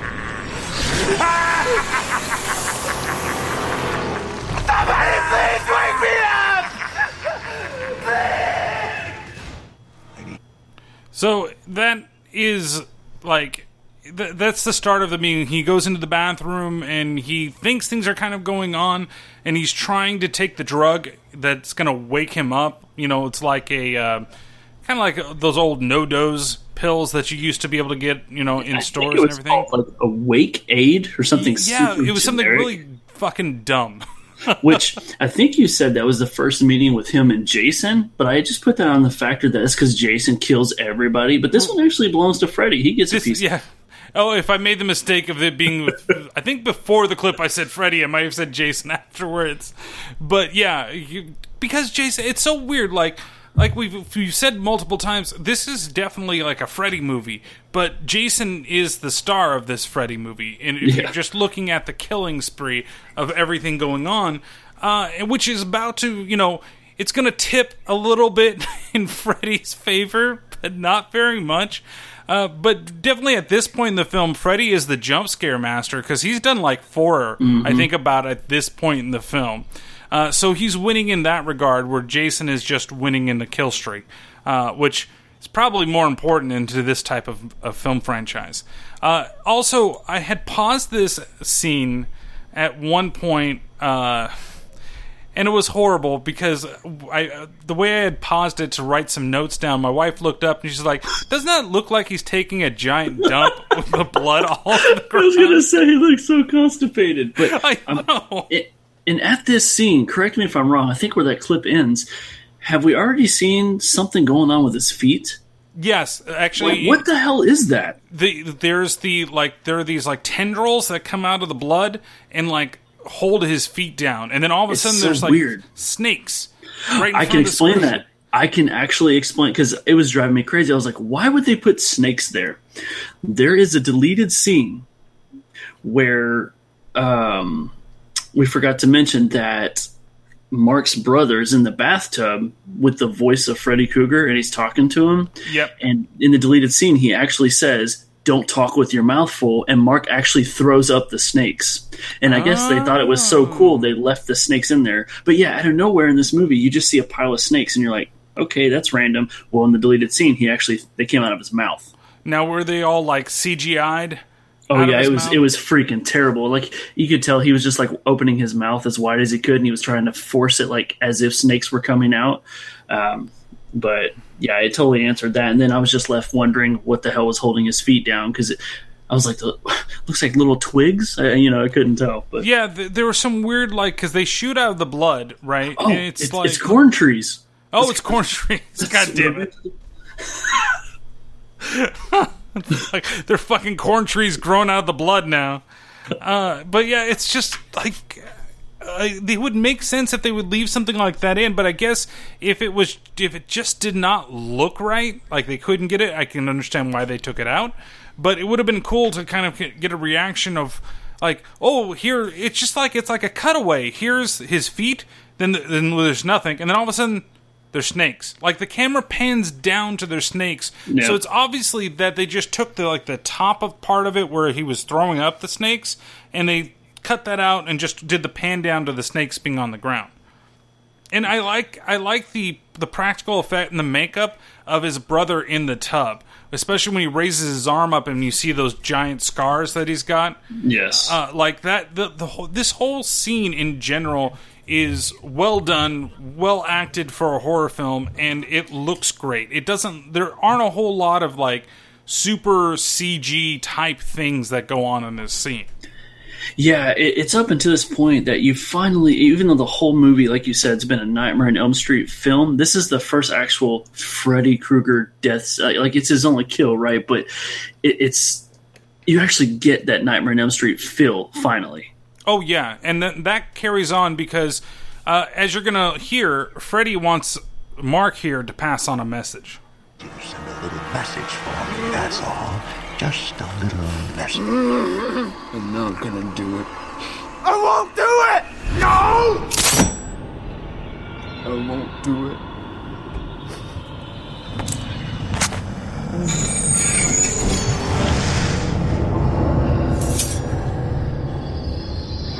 I'll have to pass that message myself, won't I?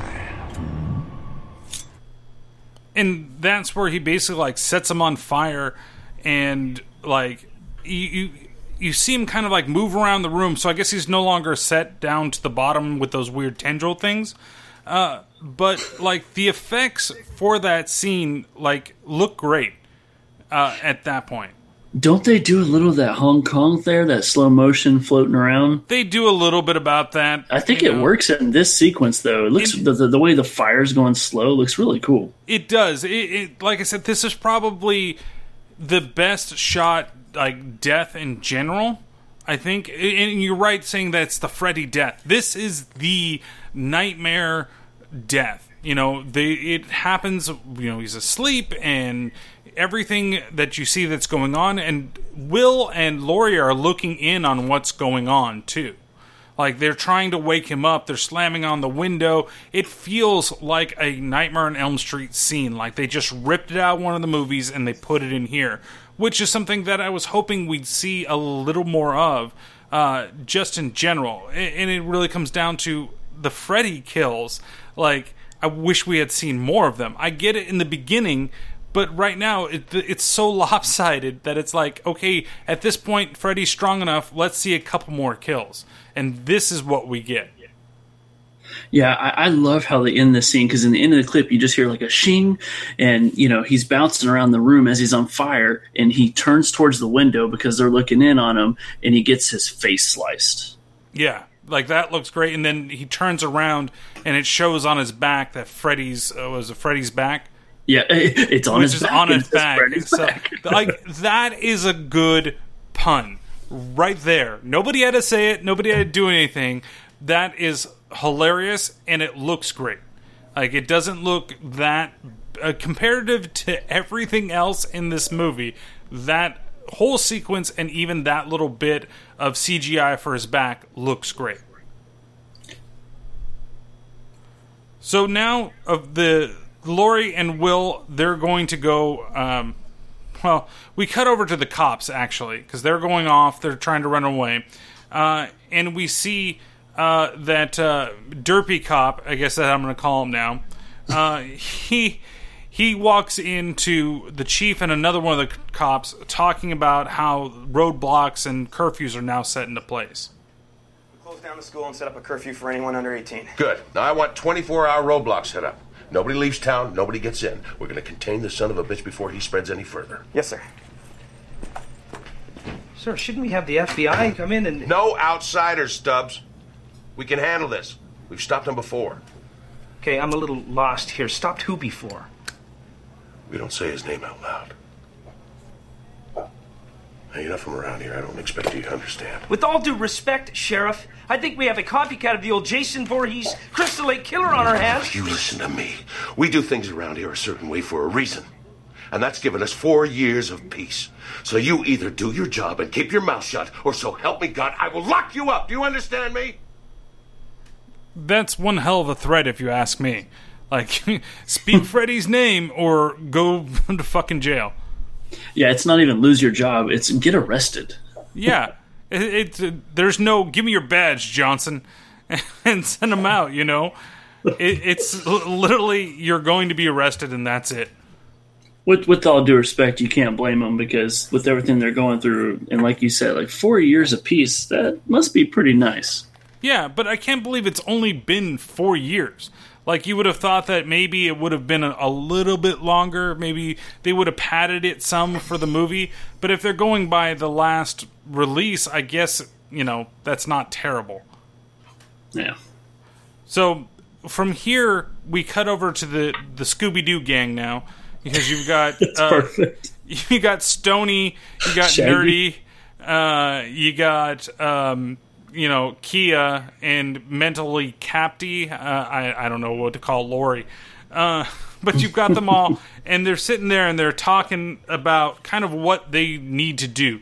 Like they're they're slowly figuring out things uh, of of what's kind of going on, and who happens to show up. Why it's Mr. Derpy sheriff guy, and and he comes in to actually now. And, and this is again in the beginning we got Freddy's backstory. Now we're like almost an hour into the film, and they decide through this cop to give Jason's backstory. Now, this Jason Voorhees supposedly drowned at Camp Crystal Lake back in 1957 when he was 11 years old. The counselors weren't watching him. Then they made the mistake of killing his mother. And the legend has it is that Jason kept returning from his grave to punish whoever returned to the camp. I think we're dealing with a copycat here. No. No, no, no, no. He's not a copycat. I've seen what he can do. He's the real Jason. That's impossible, Linderman. Jason is dead. Yeah, well, you better start thinking outside your little box, dude. Because somebody's definitely breaking the fucking reality rules, okay? It makes sense in a way. I mean, what if Freddy brought Jason back? Because he was too weak to go after us on his own, so he used Jason. I mean, he knew that, that we'd think it was him, that we'd spread the fear again, and now that it's working, it's like he can't shut Jason back down. Okay, how did they figure that out? I was gonna say, ta give him the winning prize. He just figured out the whole synopsis. Exactly. We we just got the whole thing of the movie. Like this is the plot, everything. Like and they've only really experienced Freddy I don't even think he's experienced Freddy yet. He's only seen Jason and Laurie's the only one that's really experienced Freddy out of the group. that lived to tell about it. Yeah, exactly cuz he was too weak at the time to be able to do it. and so it's like how I I really wanted to know like how he just came up with that. Like, okay, I get it. You can say that oh, Freddy hasn't been around for a while, and he he, he needs to have the knowledge of him to be a, a threat. And the only way to do that was to fake everybody out and make them think that, oh, hey, it was Jason that was really Freddy killing everything. But I found it kind of funny too. Like, I know the cops in the movie. He says he found them because he saw the van outside. But like, you were at the police station. Did you just look up addresses? Were you randomly driving and you found all of them? Yeah, they Like, just how did he happen just to all up? be together, too, at the same time. He doesn't even know Stony or Nerdy. Right. Oh, and everybody's trying to stay awake. You, let, you, know, if you look on the table, somebody's drinking Sprite. There's no caffeine in Sprite, sir.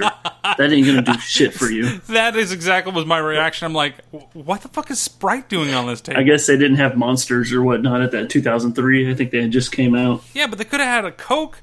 They were managed to I, I think Nerd Sprite. Boy has a Coke. Like one person has a Coke and the other person's drinking a Sprite. And they didn't even listen to Mark, man, when he said become friends with coffee.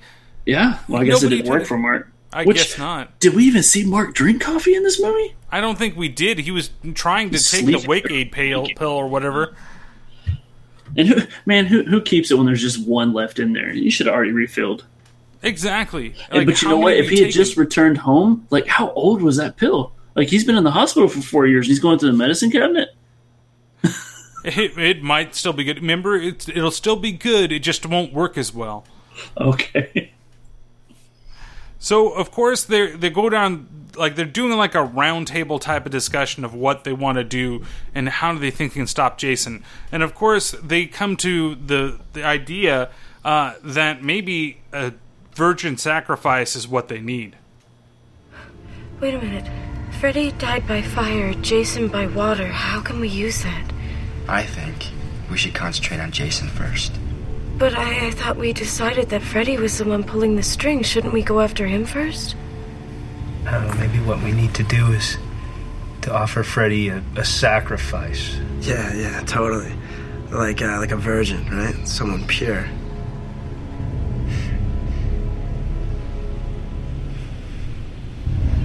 Dude, don't look at me. Even if you pay for it, it still counts. Okay, so first off, if it's not like heavy-handed as it is already, the whole fire versus water thing. How did she get that from? Like she just woke up out of her dream. Like like she had a, a brainchild idea. Like oh, fire water. How can we use that? And Like you weren't even in this whole conversation. No, you've fallen asleep, quite obviously, because they're ignoring you for one. And then two, they're basically talking about you being a virgin right in front of you with like nothing else like really to to sway you one way or the other. It's it's just like absolutely nuts. I, I just don't get it. Like, and of course, you know, it's it's all being set up by Freddy here uh, because she he goes out and there's a Freddy jump scare again. I think this is number five. Uh, but then she manages to grab his ear. Yeah, and of then all when things. they yeah of all things and fucking like you know Mike Tyson him and pull it off and pull it into the real world. Should not not grab that giant hat on his head or anything else. No, or grab his fucking claws. Right. You know, something. Something and pull them with him. She managed to pull the ear, but then they disintegrate. Actually, kind of cool effect into the maggots. Like, that seemed like that was a very easy thing for them to do. Uh, and it looked pretty good. Not to mention the whole scene is you know Freddy's pretending to be her dad and make out with her, Oh, which will yeah. cause anybody to Oh. freak out and pull an ear off. I totally blocked that out of my mind. Uh, you should. It's terrible. Uh, you know, and then the scene's over, and like you said, the ear turns into maggots, and it takes like 0.2 seconds for people to start stomping that out. Like, yeah, destroy like, that oh no, thing. just get rid of it. And that's where they kind of learn about the Hypnocil at the same time, because Will explains that they were given something inside of the, you know, the treatment facility, and who goes up and looks it on the internet? Why the nerdy Nerd guy. boy. It's at that point that they decide that hey, we need to get our hands on this stuff because it kind of suppresses dreams, right? and they have it over there at the asylum, so they all head back together as one giant Scooby Doo gang. But I don't, I don't know which one would be Scooby Doo. Would it be the the officer guy? maybe Maybe the How dumb is nerd? But I mean, Oh. he's yeah, kind of because you got goody goody boyfriend's very much the Fred character. We got to do the right thing. and that puts Daphne being Lori, right? I mean, she looks like it, right? Right, but you can't really put Kia in the Velma spot. That's kind of reserved for Lindman. Poor Lin- For Lindman, but right, like Oh, that's the don't nerdy dog guy. on him because he obviously pays for sex. He said it. He's not a virgin, right? No. yeah, we were just gonna gloss over that that line too. That's what everybody else did in the scene. They're like, ooh. like, ooh, okay, well, well, yeah, we all know who we need to go after. So they get in the the magic bus and they all, or van, I should say, and all drive over to the uh, asylum. And uh, this is where probably the worst CGI in the film happens. Mhm. Um, and maybe back then it didn't look so bad, but it looks terrible now because it looks really out of place. At least uh, in the video that I was watching, um, it it obviously looks like okay, we're just going to put it onto the screen and not really blend it into the the whole background. Uh, but everybody kind of splits up. Uh, there's uh, Jason also happens to have traveled to this place for some reason. Like I don't understand why Jason is even going towards the asylum, right? Like is he chasing after everybody too? yeah, is he chasing kind of weird. It- I it mean, ma- he should be over still with the cornfield, right? I mean, how fast is he too? He walks, right? Yeah, well, maybe it's a leisurely jog. You know, he's got to lose some of those wa- that water weight. He's got. There you go. oh, that's a good enough Freddy pun for you right there. No, it's better than the ones we've heard. so far.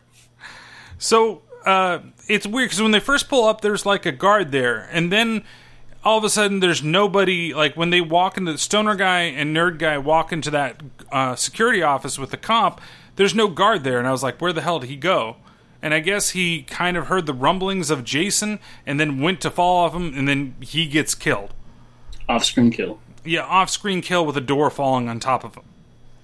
Um, and uh, that's also when Nerdman uh, he decides to split ties from Stoner Guy because Stoner Guy is too stressed out and needs to have his pot.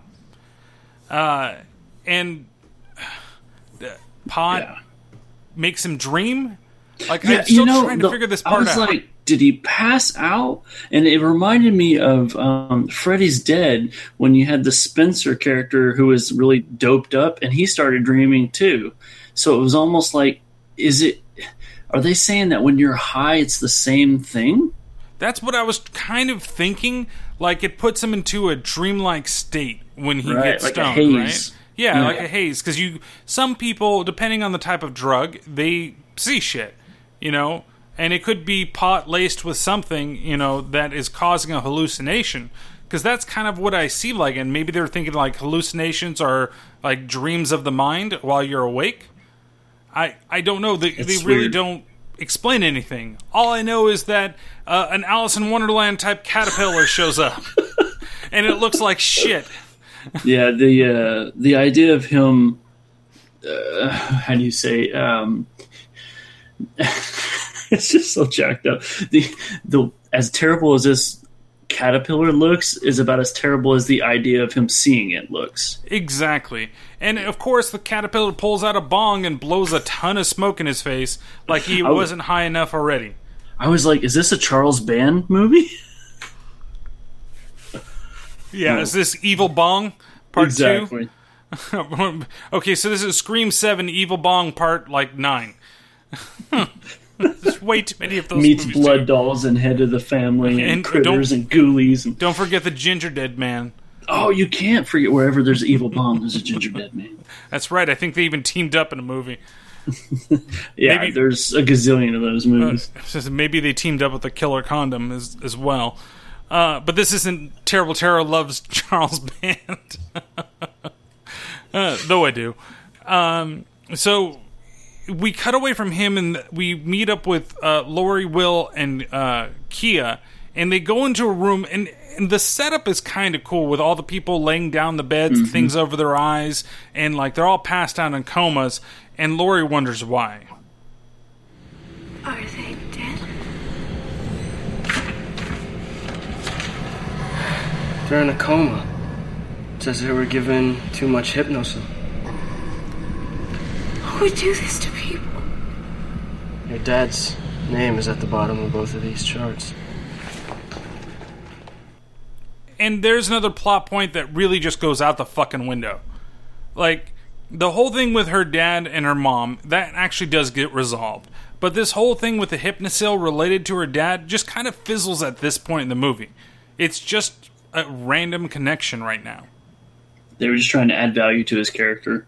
I guess, but you know, the guy had to make out with her, you know, pretend to be her dad, and There's no coming ready. back from that. No, there's not. So we just need to really end his role in the movie like right now. Uh, and also, we go back over to Stoner Guy, and Stoner Guy he has followed the worm into the room where the Hypnocil is, and it's the same room with all the people uh, on the table, or is it a totally different room? No, it's the same exact room with all the bodies there because they potentially uh, make contact with him. Yeah, they and he kind of gets confused. He finds where the bottles are, and, and when he's about to destroy them, he's like, "No, we need this stuff." And then, of course, he does the big horror trope of "look up." Yep. And what happens? The worm in. So they kept this scene, but they got rid of the snake scene. It's just as awful. And, and I like the horror trope. Don't look up because if you do, something's going in your Oh, mouth. something's going to happen to you. Either it's going to be in your mouth, you're going to get dragged up into the air, your head's going to get lopped up. Just Uh. don't. You hear something in the room, do not look up. Just start walking forward. That's all you got to fucking do. So easy. And you know, this whole scene is the idea is the worm crawls into him, and Freddy now possesses him. Does he do that? Like, can you name? Does Freddy? Does he take over bodies like that? I have not, at least my memory of the films.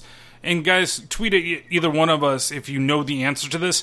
But I have not seen him take over a body before. I mean, he you He know the- he doesn't like manipulate. He'll he'll go through a body. He'll Mhm. control your body with you know like a puppet. Yeah. but I, I'm thinking like he doesn't possess people, right? No, he's never. was weird. t- To my knowledge, he's never possessed somebody in the the waking world and used them for his own advantages. Because he does that here while Jason is chasing everybody.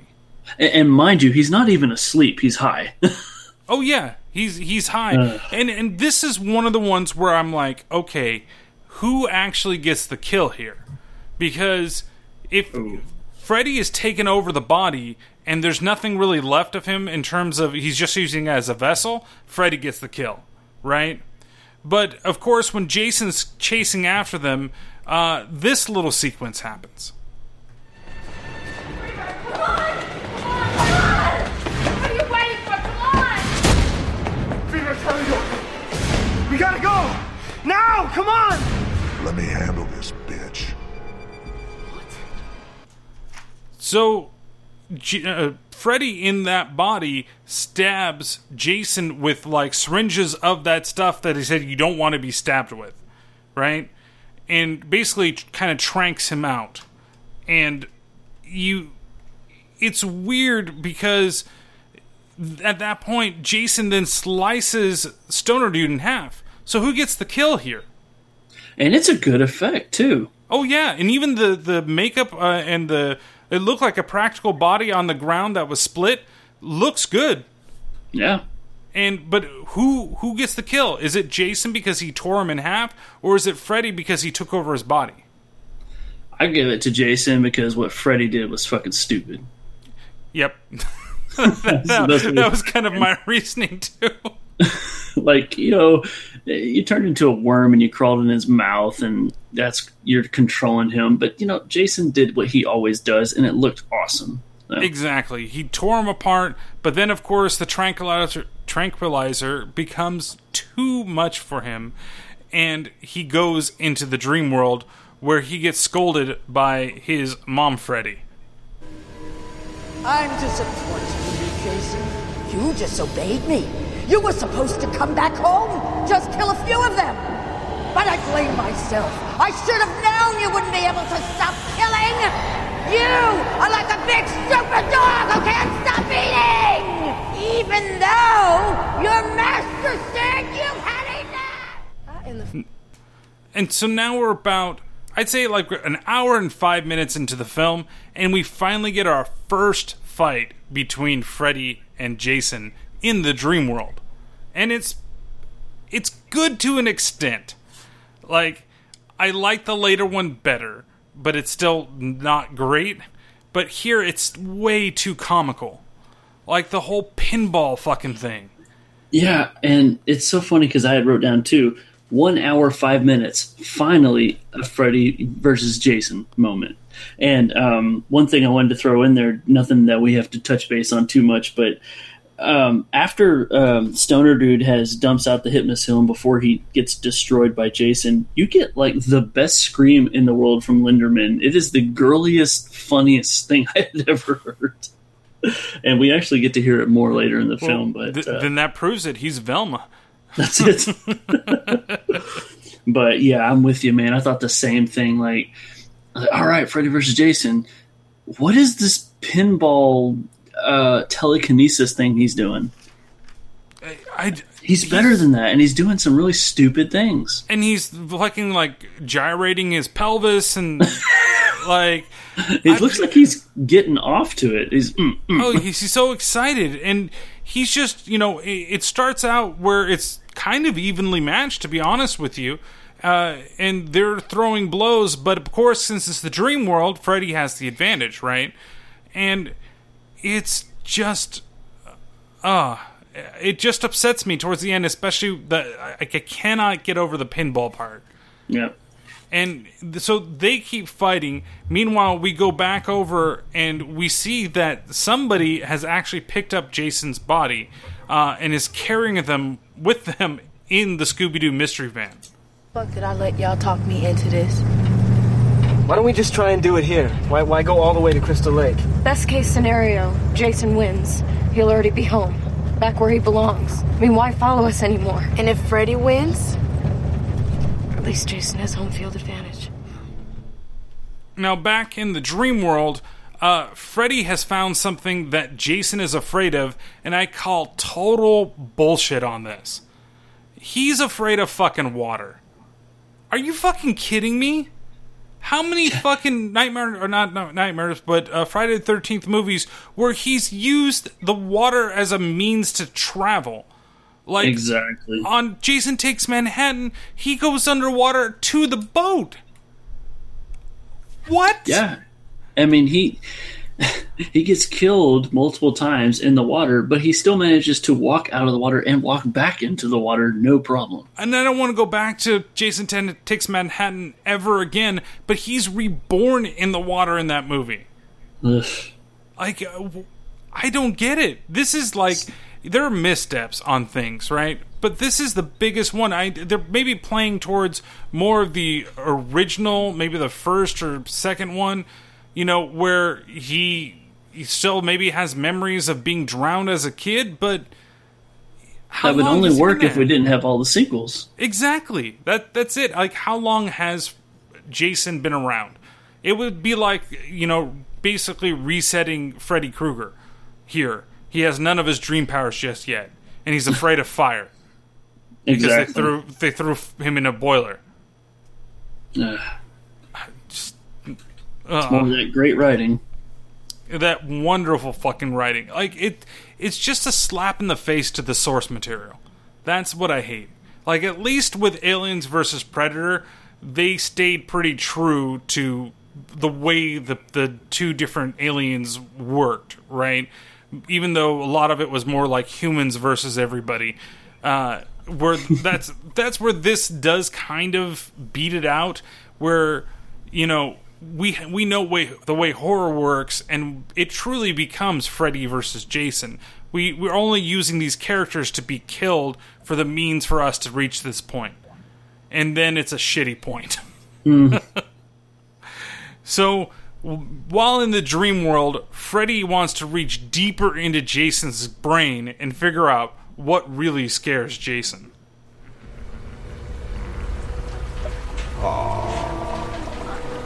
How sweet. You ugly little shit. Now there's a face only a mother could love. yeah. Now getting somewhere. Let's see what really scares you. Oh. I like that little oh.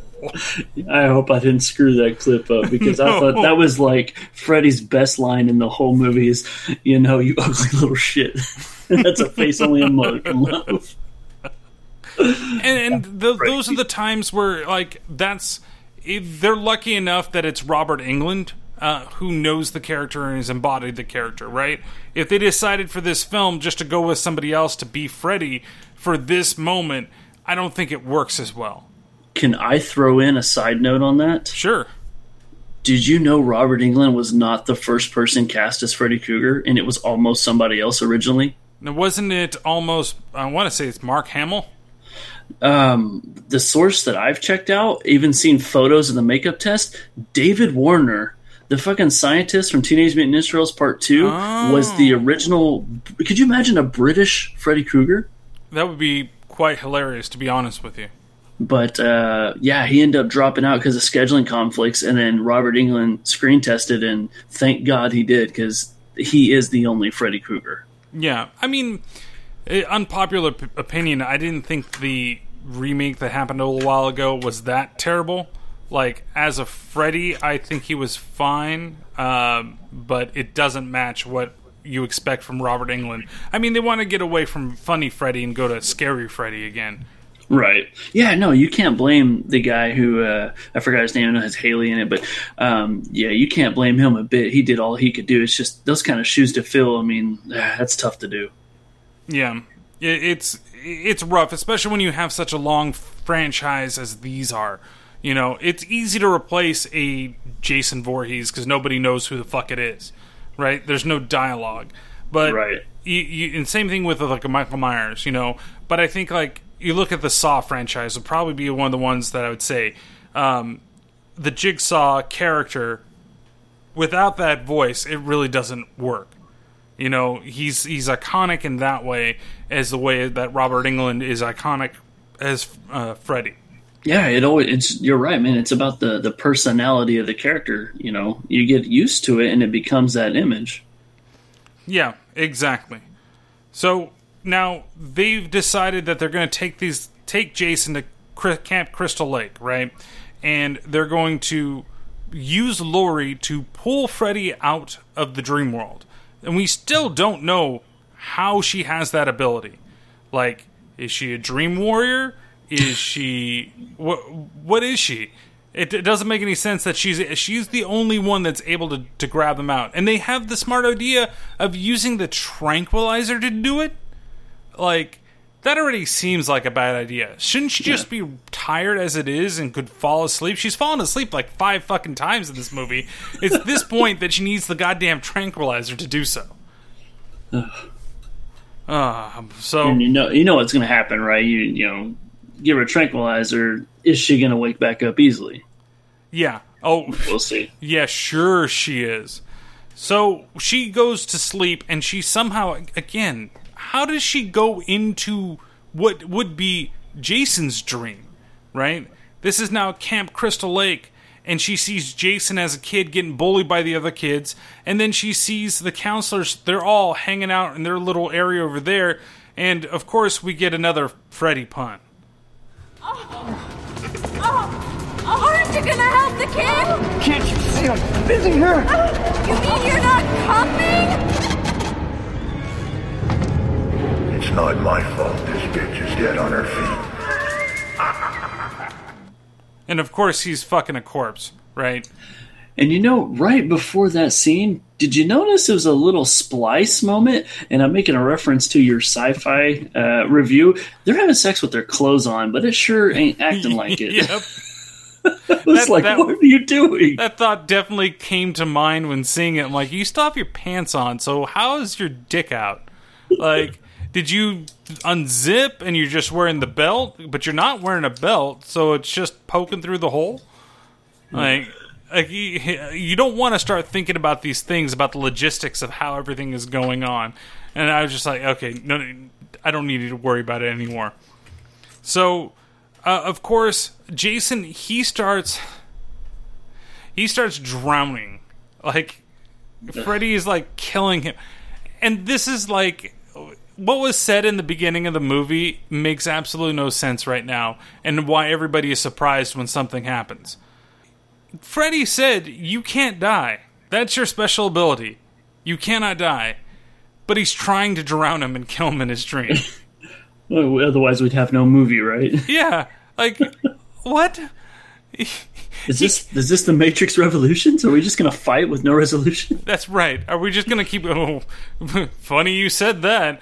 Uh, but, but it's just like he he starts drowning, and so of course there there's the joke of okay, somebody needs to give Jason CPR, uh, which is actually kind of a funny scene because he eventually does wake up and disappear from Freddy's dream world, right? Because he's alive and he fucks up the car pretty bad. Like they go flying and flipping uh, in the car, and that doesn't manage to wake Lori up, and doesn't kill her. Yeah, everybody's remarkably fine. Jason goes flying out Yeah, of that thing, he- almost like the way he threw that kid in the Exactly. cornfield. So he gets chucked from that van really far, but manages to catch up with everybody relatively quick.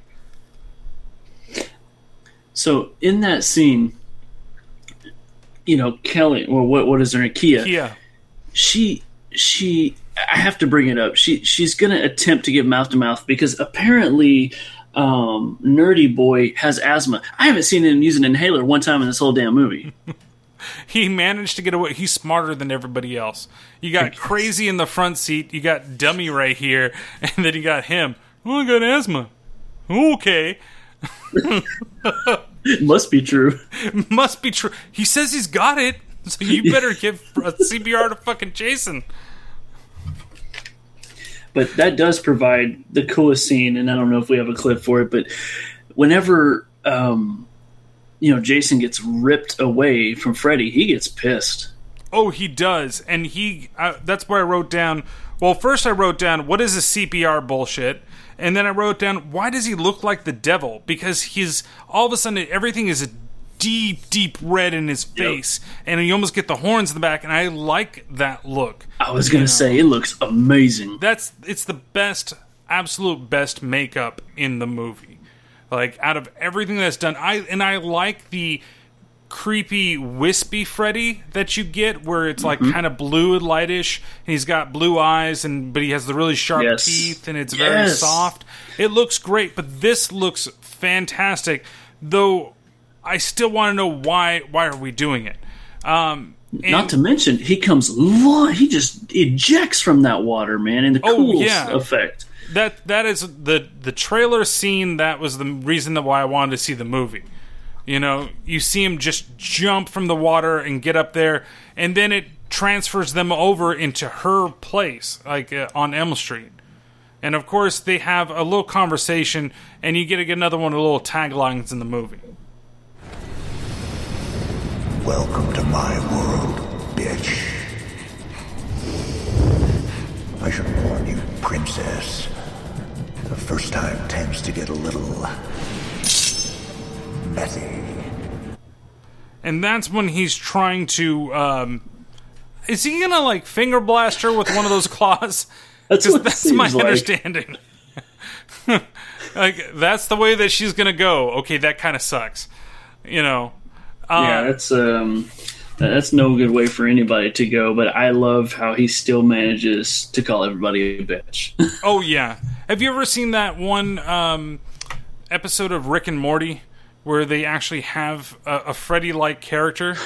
no. Oh my god, this is the funniest thing, and if you've never seen it, nobody's ever seen it, you have to. Um, and it's actually, I think some time ago I used posted on the Facebook page, but it's him, but it's he calls everybody a bitch. And so he's constantly chasing Rick and Morty. Oh, I'm gonna get you, bitch, and I'm gonna do this. And then it, it goes away because they're like doing like an Inception type of thing. They're going to levels of dreams, and so they go into his dream, and you see him in school, and it's all Freddy's, like all Mhm. different types of Freddy's, and they're all doing, you know, like he's being bullied.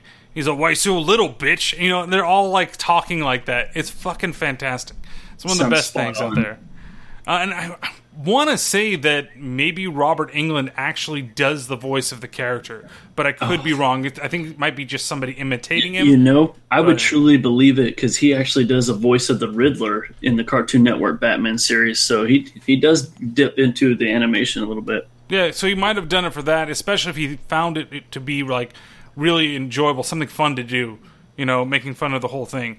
Uh, what we also forgot to mention too is that at this point, Jason is uh, attacking everybody like crazy. Uh, up in the cabinet when he. Okay, so I have it written down. When he busts in through the door, he just so happens to drop the gasoline and the lamp at the same time. I had to rewind that scene five times because I thought somebody threw the lamp at him when he dropped the gasoline. But nope, it just falls right after you see the gasoline spread on the floor. Huh. It wasn't on a moving table. It wasn't, no, he just walks Wow. in and like is stumbling like he's a bad Frankenstein monster, you know, and then he hits a table. It's it's seriously like like a Saturday Night Live sketch. That oh, here comes clumsy Jason Voorhees. Where's the wacky music to whoops? whoop, you I started a fire again. exactly, and so that's how the cabin starts getting on fire. Uh, and of course, like, like you said earlier, here comes Nerd Guy and Kelly to f- try to fight off Jason instead of just running away. Like, they should know better by now. and they both get flung across the room like hella I mean- crazy. You know, they say the size of the of, of the fights, you know, in the dog, not the size of the dog in the fight. But Linderman, what are you gonna do, man? Have you done anything physical in your life? Uh, first off, that you didn't pay for. Uh, Kelly, you know, she's got a little side to her. Maybe she can, you know, outsmart Jason. But oh man, Linderman, And, uh, He even has a gun at one point in the movie that he never uses. that's right. You know, he's just like he grabs the gun. One, of course, gun is not going to work on Jason. Okay, uh, and two, if you're going to even grab it, maybe even try to use it. The audience knows you don't, but you just run away like a little bitch. And he gets smacked uh, across the cabin and happens to get stabbed in the back uh, by something hanging on the wall. But he still manages to uh, walk away just fine from this encounter uh, for the time being. The other thing that happens is that Will is trying to protect Lori while she's getting her ass kicked by Freddy in the dream world, uh, well, getting slashed. And he takes a machete chop to his back that starts leaking blood, blood like crazy. Oof. Uh, and that, that effect wasn't too bad either. Yeah, and it was such a devastating blow that uh, it makes you wonder if he's going to be okay. Oh, yeah, because he is fucking leaking like crazy. It's not a spot you just get hit and walk away. No, and what's funny is is that he's still able to like drag Lori around the place. Yeah, And- both arms. Yeah, and then well then he drops one arm, right? And what happens? It goes into the fire and that's what wakes her up. So falling down a like a hill in a tumbling car and crashing into something, nope, n- doesn't do anything but fire being dragged through fire. So it's not even like sitting in the fire for like a long period of time. And that's what she realizes that she can wake up and she pulls Freddy into the real world. Oh yeah. And that's where we get the start of the big long fights. And it it's good it's good to a point. Mhm. Like the start of it is very good right here, where Freddy is just he's like it's like literally looking at say like Mike Tyson versus um you know what's that uh guy from Punch Out, right? I thought Uh, that was Mike Tyson from well, Out. little, little Mac. Oh, That's what I'm okay, going for. Nintendo. Okay, So we're look, we're talking about Little Mac and Mike Tyson, right? So Mike Tyson is Jason Voorhees, and Freddy definitely is Little Mac, but he's able to like duck and weave and like dodge everything and get his stabs in, his little jabs, but they really don't do anything. And to the point that Jason grabs Freddy and just like like those bar scenes where they run him across the bar, but it's on the side of the house and it's Yeah. fucking great. Like that that makes me fucking smile. You know, Th- this part of the fight scene is very very good because they're just duking it out, and everybody manages to get out of the house before it it like collapses on Jason. Uh, after Jason throws Freddy outside of the house. And then we get the little tender moment of the film. We don't really get one between Lori and Will, but we do get one between Kia and Nerd Boy. Jesus, Linderman, you, you really hurt. No, no, no, no, no. Don't worry about me. Just a scratch. Just go get help, okay? What? Okay, I'm just gonna rest here a minute. Wait a minute. I'm fine. Yeah. Really? No, get out of here. Go get help. But you, you. Just go. Okay, okay, but I'm gonna be back as soon as I can. So that wound is basically deep enough to kill him uh, because they show it bleeding out his back. Just like the reason, guy in the beginning, right? Who Yeah. bleeds from the bed. Yeah, exactly. Like he's pouring blood, but Will, who's been slashed and is leaking blood, he's not leaking blood as fast as Nerd Boy is. Well, that's okay because Nerd Boy, he's like, it's but a flesh wound. Oh It's yes, just a scratch. He's just a fucking Black Knight. We didn't know it in disguise. but you lost your arm. so, of course, Freddy has managed to get away from Jason at this point, and he's chasing down Lori and Will. And oh boy. this this is my favorite movie, point in the movie just for one reason, it's how it ends. Like I the the my favorite like like we talking about kills, favorite kill and, and, and sequence is the sequence with Mark. But the one that made me smile and laugh the most out of the the scenes is this scene, and it's not because of what transpires uh, between Freddy and Kia. It's what happens at the end of the scene that is so fantastic uh, and makes me smile. Um, so he's chasing after them, and then all of a sudden, Kia shows up to distract Freddy. And I don't get why Freddy decides that he's going to go after her, otherwise, other than saying dark meat. Uh, well, see, that- originally he used to say fresh meat, but because she is an African American, he has to say dark meat. That's that's right, and uh, I. That's not why this is my favorite scene, by the way. It gets there though. It's getting there. it's getting there. Well, of course, she distracts him enough, and then this is her big monologue of the movie. Uh, and uh, let's go through it. So you're the one everyone's afraid of? Tell me something. What kind of faggot runs around in a Christmas sweater? I mean, come on, get real. You're not even scary. You're not even scary. And let's talk about the butter knives. What is with the butter knives? You trying to compensate for something? Maybe coming up a little short there between the legs, Mr. Krueger? Hmm. I mean, you got these teensy weensy little things, and Jason has got this big old thing like. And that's when she gets chucked off the scene by Freddy or by Jason. Another one of those insane blows. Oh, I know. She just goes her into fucking tree. flying too. And oh man, that that scene is the epitome of her acting in this movie. Yeah. Like that honestly probably is the best acting that she did and it's still horrible. You know what's funny? You say that that's her best scene in the movie, her best acting, because it was actually not in the original script.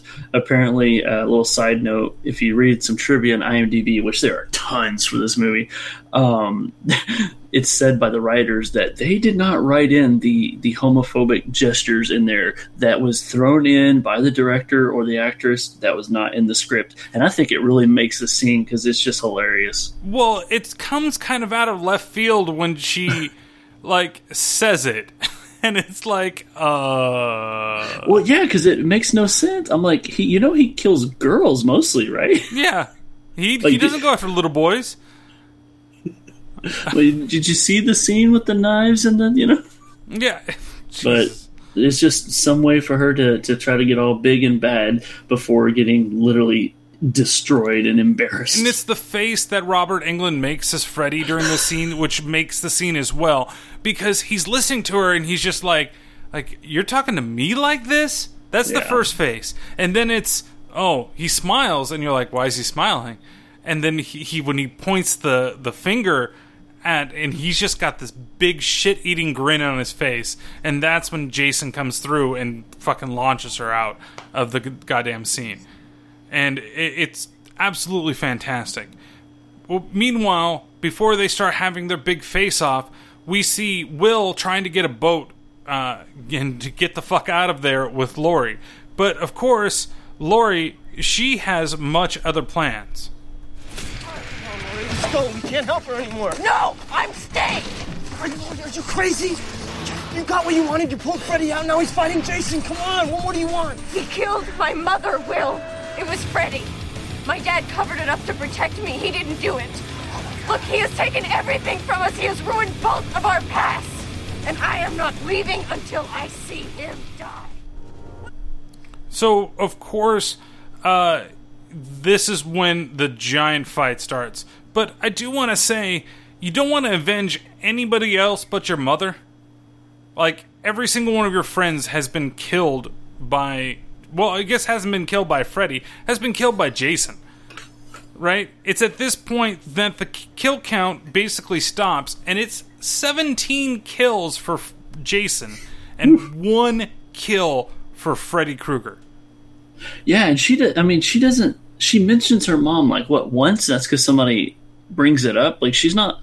She doesn't spend her time in the movie talking about how she misses her mom and wishes her mom was around. But all of a sudden, she needs to avenge her mother. No, it's it's about what maybe 45 to 50 minutes in that range where Will finally says that your dad's the one that killed your mom. And that's what makes things rage. Like she kind of mentions it in the beginning where she's like, "Oh, my dad's alone, he needs help." You know? But it's not it's not the the whole uh, I need to go after find out whoever my mom, mom's killer was. You know, there isn't that talk. Everything's just been centered around you know escaping Freddy, and then everything just gets tied together in a nice little bow. Freddy is the one that did it four years ago. You know, And, Will's reaction's priceless. If you can hear him in the clip, he's like, "Oh my god!" Like basically saying, "I never thought of that." Oh yeah, he totally fucked with our, our relationships and our lives. Uh, and, and it's just, it's silly. Now here is the giant fight. The the rest of the fight between Jason and Freddy, and this is where it's crappy.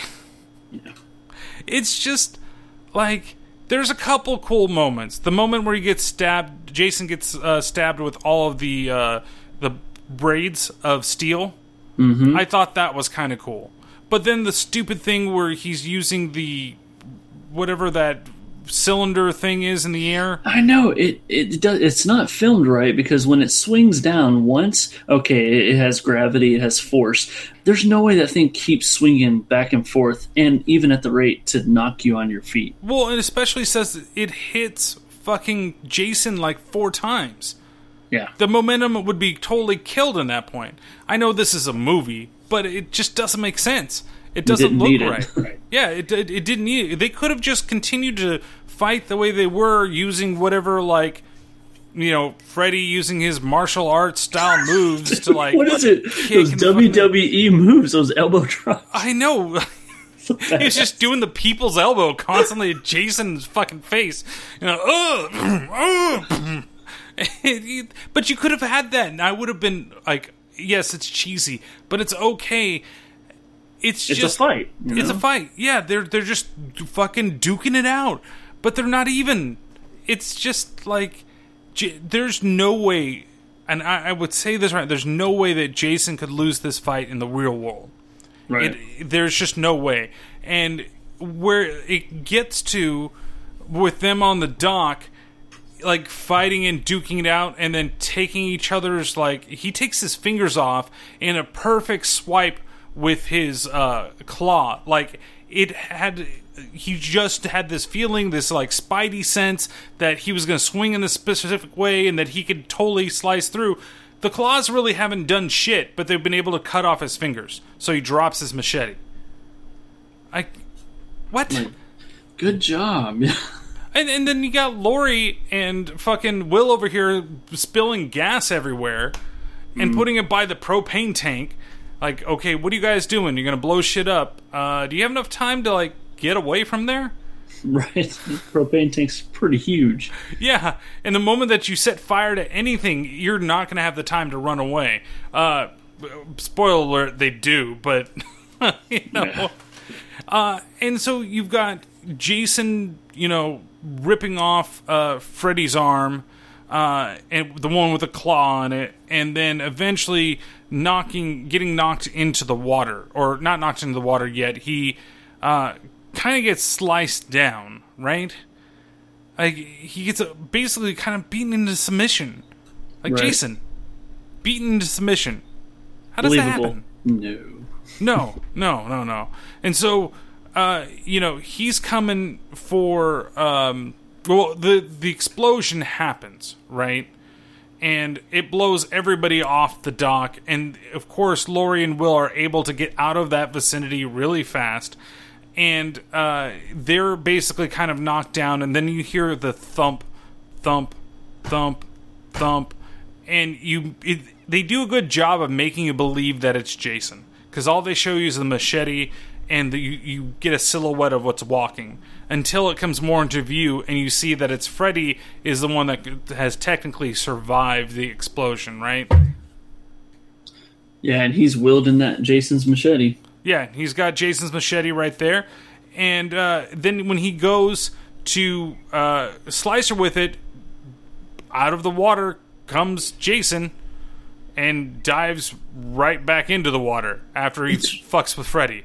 It's really weird because he launches out of the water eh, just like a really bad action movie. Just get my one last shot in. Okay, I'm going to go die now. Yeah, exactly. He stabs him. Well, he stabs him with his own weapon, which is the big thing, right? Right. He, he stabs him with his arm that happened to be thrown in the water. So he was able to find it for one, and then two, use enough force to do it.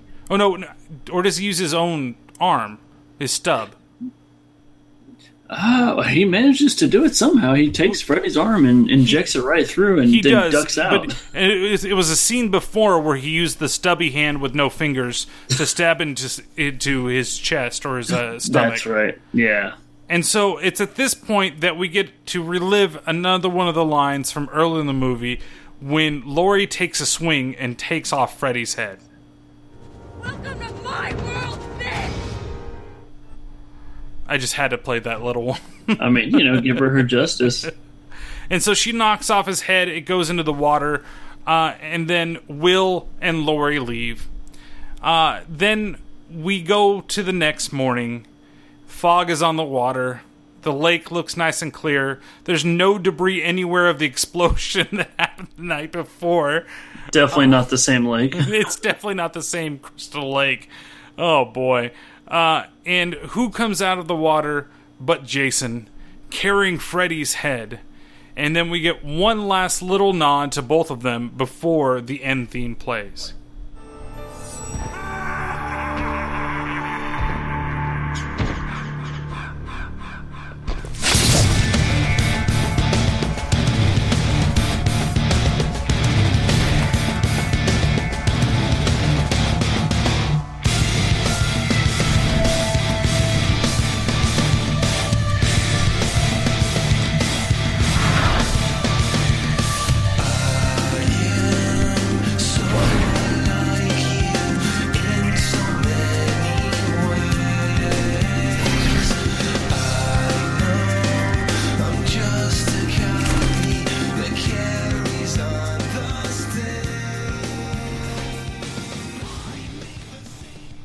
So that's Freddy versus Jason. Uh, what are your thoughts now that we're at the end of the film? I one thing we didn't talk about. I love the music in this movie so much. It's such a a, a metal type horror movie. Oh yeah, that that's It's- definitely. I mean, it really something. adds to the fight sequence. It, it's definitely good. Like th- this is. Uh, I don't remember who exactly is on the soundtrack for this film, but I remember it being one of the better soundtracks from that era. Uh, and it really, it the way that it leads you in to pump you up, the music during the fight sequences, and the music even at the end credits. Um, it's it's well done. Yeah, I think you get a dose of like Mudvayne and Slipknot, and you know the typical ones you would expect for this type of thing. But Mhm. I'll tell you, I like the end of this movie. Originally, when I saw it, I was like, "Yeah, okay, acceptable." Um, after I read all the possible and deleted endings, th- this one is so much better than what they thought they would do. They actually filmed other endings and screen tested them, and they all bombed.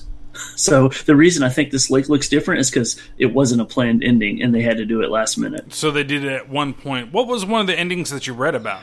So one of the endings is so it makes no sense whatsoever. So it would fit the movie, right? Is um like Camp Crystal Lake eventually go, runs dry, like almost like it drains, and a large unknown hand pulls them both down. So are we to believe that Freddy and Jason now get taken to hell by somebody else, but they don't tell us who? And I think that would stir up a lot more questions than need be. Um, and then there's also there is a actual deleted scene you can find. It's really awful, and it got rejected because the acting was so bad. And it go, it's like a two months later scene, you know, like a damn SpongeBob cartoon. And um, we have our two main characters, uh, Will and Lori, you know, about to get it on for the first time, so she'll no longer be a virgin. And in the midst of the sex scene, somehow we know Will turns into Freddy Krueger, Oh, so and it's so bad. that's terrible. It is, ter- and and I don't even mean like as bad as we've seen. I mean the whole like it's still him, but he's using Freddy's voice, and knives grow out of his actual fingers, but there's no glove. Like it's terrible. I'm sure it's on the DVD. So somewhere like a nod to uh, Nightmare on Elm Street two, in a right way. where Jesse's transforming, yeah, something like that, which could be another reason why they rejected it. Yeah, that's of course. I mean, it it it's not a terrible ending, but it definitely feels like a cop out, right? Because neither one actually wins because they don't want either franchise to be looked down upon. But in general, you kind of, I mean, I think this film did a bigger disservice to the Nightmare on Elm Street franchise than it did the Friday the Thirteenth franchise. As much as like Jason's iconic, there's not a whole lot to the character himself other than an unstoppable killing machine, right? Yeah, I, I agree with you. I think that if you're a huge fan of Friday Thirteenth, you're going to get what you want out of this movie. You get some really great kills from Jason, um, but for a lot of Friday, or excuse me, for a lot of Nightmare on Elm Street fans, it's great to have Robert Englund back as Freddy. But you almost feel like he's added in rather than carrying the movie. So you get your your scenes, like you said, which are very Nightmare on Elm Street feel, but then they're flooded with Friday the Thirteenth kills, and that's okay, except for it kind of makes Robert Englund just look like a goofball. Yeah, he's definitely a lot goofier than it. It's the late end of Friday the Thirteenth, not Friday the Thirteenth. I'm sorry, Nightmare on Elm Street versus the beginning. You know where it was the scarier. He had right. He was badass and he had his quips, but he wasn't. The kills weren't goofy, and the the style of, uh, that Freddy was wasn't that goofy. He was still scary. Yeah, I, like you said, I love the look where he had the razor sharp teeth and he had those dilated blue contact eyes. I mean, he looked awesome. And when he was the red demon, why couldn't we have more of that? But um, nonetheless, I you know after watching this movie a few times in a row just to prepare for this thing. I still like the movie. I just like certain aspects about the movie, but there's a few things they did that almost ruined it. Oh, most definitely. I think I liked the movie more when uh, I was younger than when you know I've rewatched this film now.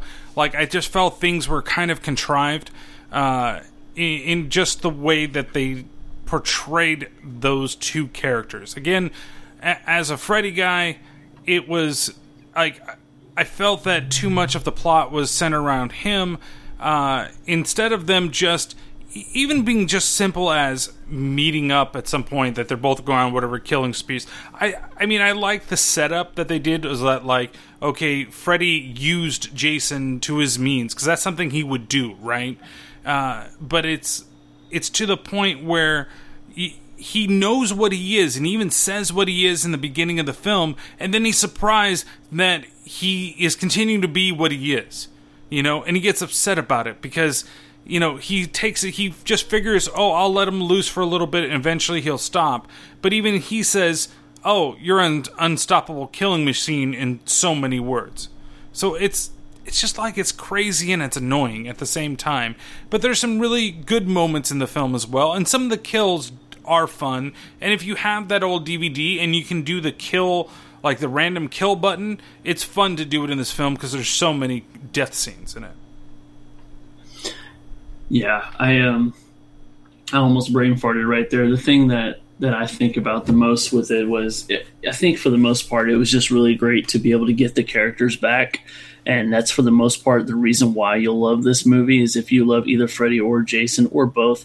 It, it's it's not a terrible movie. There, I mean, this is not Jason Takes Manhattan. This is not Friday the Thirteenth Part Five, the black sheep of the Oh. series, right?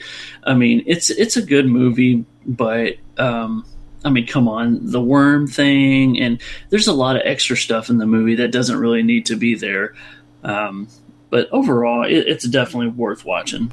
So I did post the question when we I was first talking about uh, wanting to do this film, or that we were going to be doing this film soon, um, to some people in our Facebook group called uh, "Do You Love Horror?" Uh, and so I have a couple responses from them. I wanted to read uh, on this episode of the podcast and and get your opinion too of, of what's going on. So the first one comes from Alex King. It says, "I think at this point in the franchises." uh, chain, they both were a little exhausted, but I was definitely excited to see the mashup. So I felt like it needed a bit more bang for the buck, but he still considers it to be a fun film. Uh, yeah, I hundred percent agree. And then we got Dave Z here. It says this is a movie that I like a little bit less each time I see it. I was there opening night and did enjoy it, but I think that I enjoyed the experience more than the actual film. Robert Englund's performance is probably his worst as Freddy, and the comedy and the general silliness brings it down for me. Yeah, he's also 100% right because I saw this movie opening night and I loved it to death. And it was so exciting and cool because we had known this movie was coming forever and we had hints for it. It Oh, finally showed up. They, they had that whole weigh-in in Vegas with both of Freddy and Jason. I remember watching that, and that made me stupidly hyped for this movie as well. We've also Yeah. got. Oh, sorry. Nope, just agreeing. I, the more times I've seen it, just the more immune to how silly it is I get. And it makes me not want to watch it again anytime soon. Well, we've also got Jerry right here. Says Freddy only kills one person in the film. Yep, you're correct. And Jason kills many. Also, spoiler alert: in the end, Jason is alive and whole. Freddy is just ahead. Jason wins. it, it does bring the factor of who really wins. But like you said, I mean, uh, Jason dismembers Freddy, but also we know Freddy can't die. So, Neither of them can die. So, what's the point of them fighting, right? Well, we can still try to drown him. That's true. We can still try to drown him in his dream. Uh, and the last one comes from Kyle Laugh, and he's of the Laughing uh, uh, Horror Podcast. Uh, I probably said that wrong, Kyle, so I'm sorry. Uh, but uh, he said I was unable to attend this film at a theater as I lived in the middle of nowhere, but bought the film the day it came out. I bought into the hype they had going on, the Vegas weigh in, the press conference, all that crap. I loved the film then because it was Freddy and he was my main horror obsession. But as others feel, the more I watched it, the less I enjoyed it. They tried too much, uh, much too hard to give it that charm that the older films of both respective series, but they failed miserably. Yet, still to this day, uh, it's going to be a hell of a time. Uh, yet, still to this day, I like it, but it's going to be a hell of a long time till I decide to watch it again. Um, yeah, pretty much took the words out of my mouth again. there you go. Seems like everybody kind of has the a very similar opinion. So, if we were going to review it on my review scale, um, what do you give the gore of the film? oh, nice. Um, let's see here. I'll probably give it a. Oof. I'm gonna go three point nine out of five, almost a four. Ooh, see, I'm actually going to give it a five out of five because there's still a lot of like, there's a lot of blood, there's a lot of missing limbs. Uh, it does get sprayy, especially during the fight between Jason and Freddy. Like Jason whacks into Freddy and blood just spurts way out in the air. But it is zoomed out, and they did use a good, uh, they took a good use of the R rating with this film. Uh, okay, so I, I know crap factor is kind of a weird thing for a lot of people, but it's just like, what is the crap level of the film? How crappy is this film to you? Oh, it's a three out of five. oh, you got on a three? I'm giving it a four out of five, primarily because of the plot, the acting, and the god awful use of CGI in this film. Yeah. Practical effects, people, they're so good. Use them more often than not. Okay, and then the fun factor of this film. How fun is this film to you? Oh, for me, it's four out of five. It's still a fun film. And then see here, this where we differ a little bit. I'm a three out of five on this one. There are parts I still like, and there are parts that are just really annoying. And it sucks because I really did feel like that fight between Jason and Freddy at the end, especially the last one, was a little boring and slow. And so it could have been, it could have helped. I mean, that could have probably weighed uh, my scales uh, for this film. So overall, what do you give the film? Well, I didn't plan any uh, smart things to say out of this, but uh, let's go ahead and give it uh, three fucked up caterpillars out of five. Oh, we went to the same thing, and I'm giving it three weed worms out of five. we know what stands out. There we go. Uh, I mean, besides that, it would have been uh, maybe like three Freddy grins out of five or something like that. But that weed uh, Ooh, ooh, fucking caterpillar. Three out of five Freddy pelvic, you know, Pelvic thrusts. thrust. Three out of five corn trees. oh, could have said it better myself. Okay, well, uh, thank you very much for joining. Before we go, though, I'm going to play the trailer of what we are going to be looking at next week. And this actually comes from the Nerdgasm Network on Twitter. They were follower number 800, and so, uh, Jesus Christ, I can't believe I'm doing this. Um, this is their suggestion for what I should be watching next. In the heartland of America live a very special kind of people. Friendly, decent, hard-working people.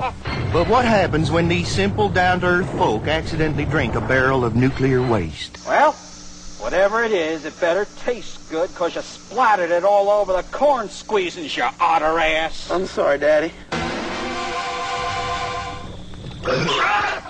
Swilling toxic moonshine, they become flesh-eating, bloodthirsty kinfolk from hell.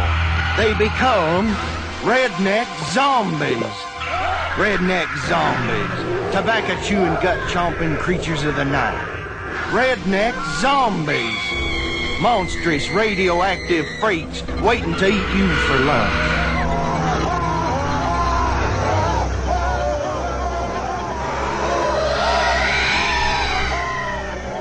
Alone and lost in the backwoods of Maryland, seven city slickers will encounter a nightmare world of the hillbilly undead. Fellas, do this, man! Not since blood-sucking freaks has there been such controversial scenes of violence, dismemberment, and cannibalism. Whoa, Ty, check it out. It's a native. Oh, hello. There's thrills, chills, and adventure, plus plenty of lip-smacking nourishment.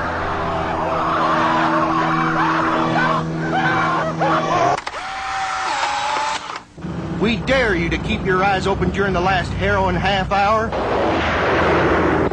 It makes Dawn of the Dead look like Mary Poppins. Redneck Zombies is another provocative anti-nuclear parable from the Troma team.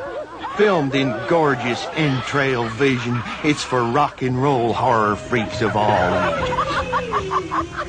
Oh, shit! Did you chase this weed? Sally!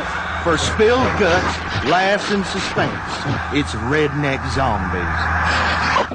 A splatter film classic so gruesome that half the trauma team staff checked themselves into Bellevue. Redneck Zombies, A down home good time you'll never forget. Warning, repeated viewings of redneck zombies has been shown to cause insane laughter in laboratory animals. That's right. We're going to look at Troma's uh, Redneck Zombies. Now, it's not a Lloyd Kaufman film, but it's you know one of the ones that they released under the Troma name.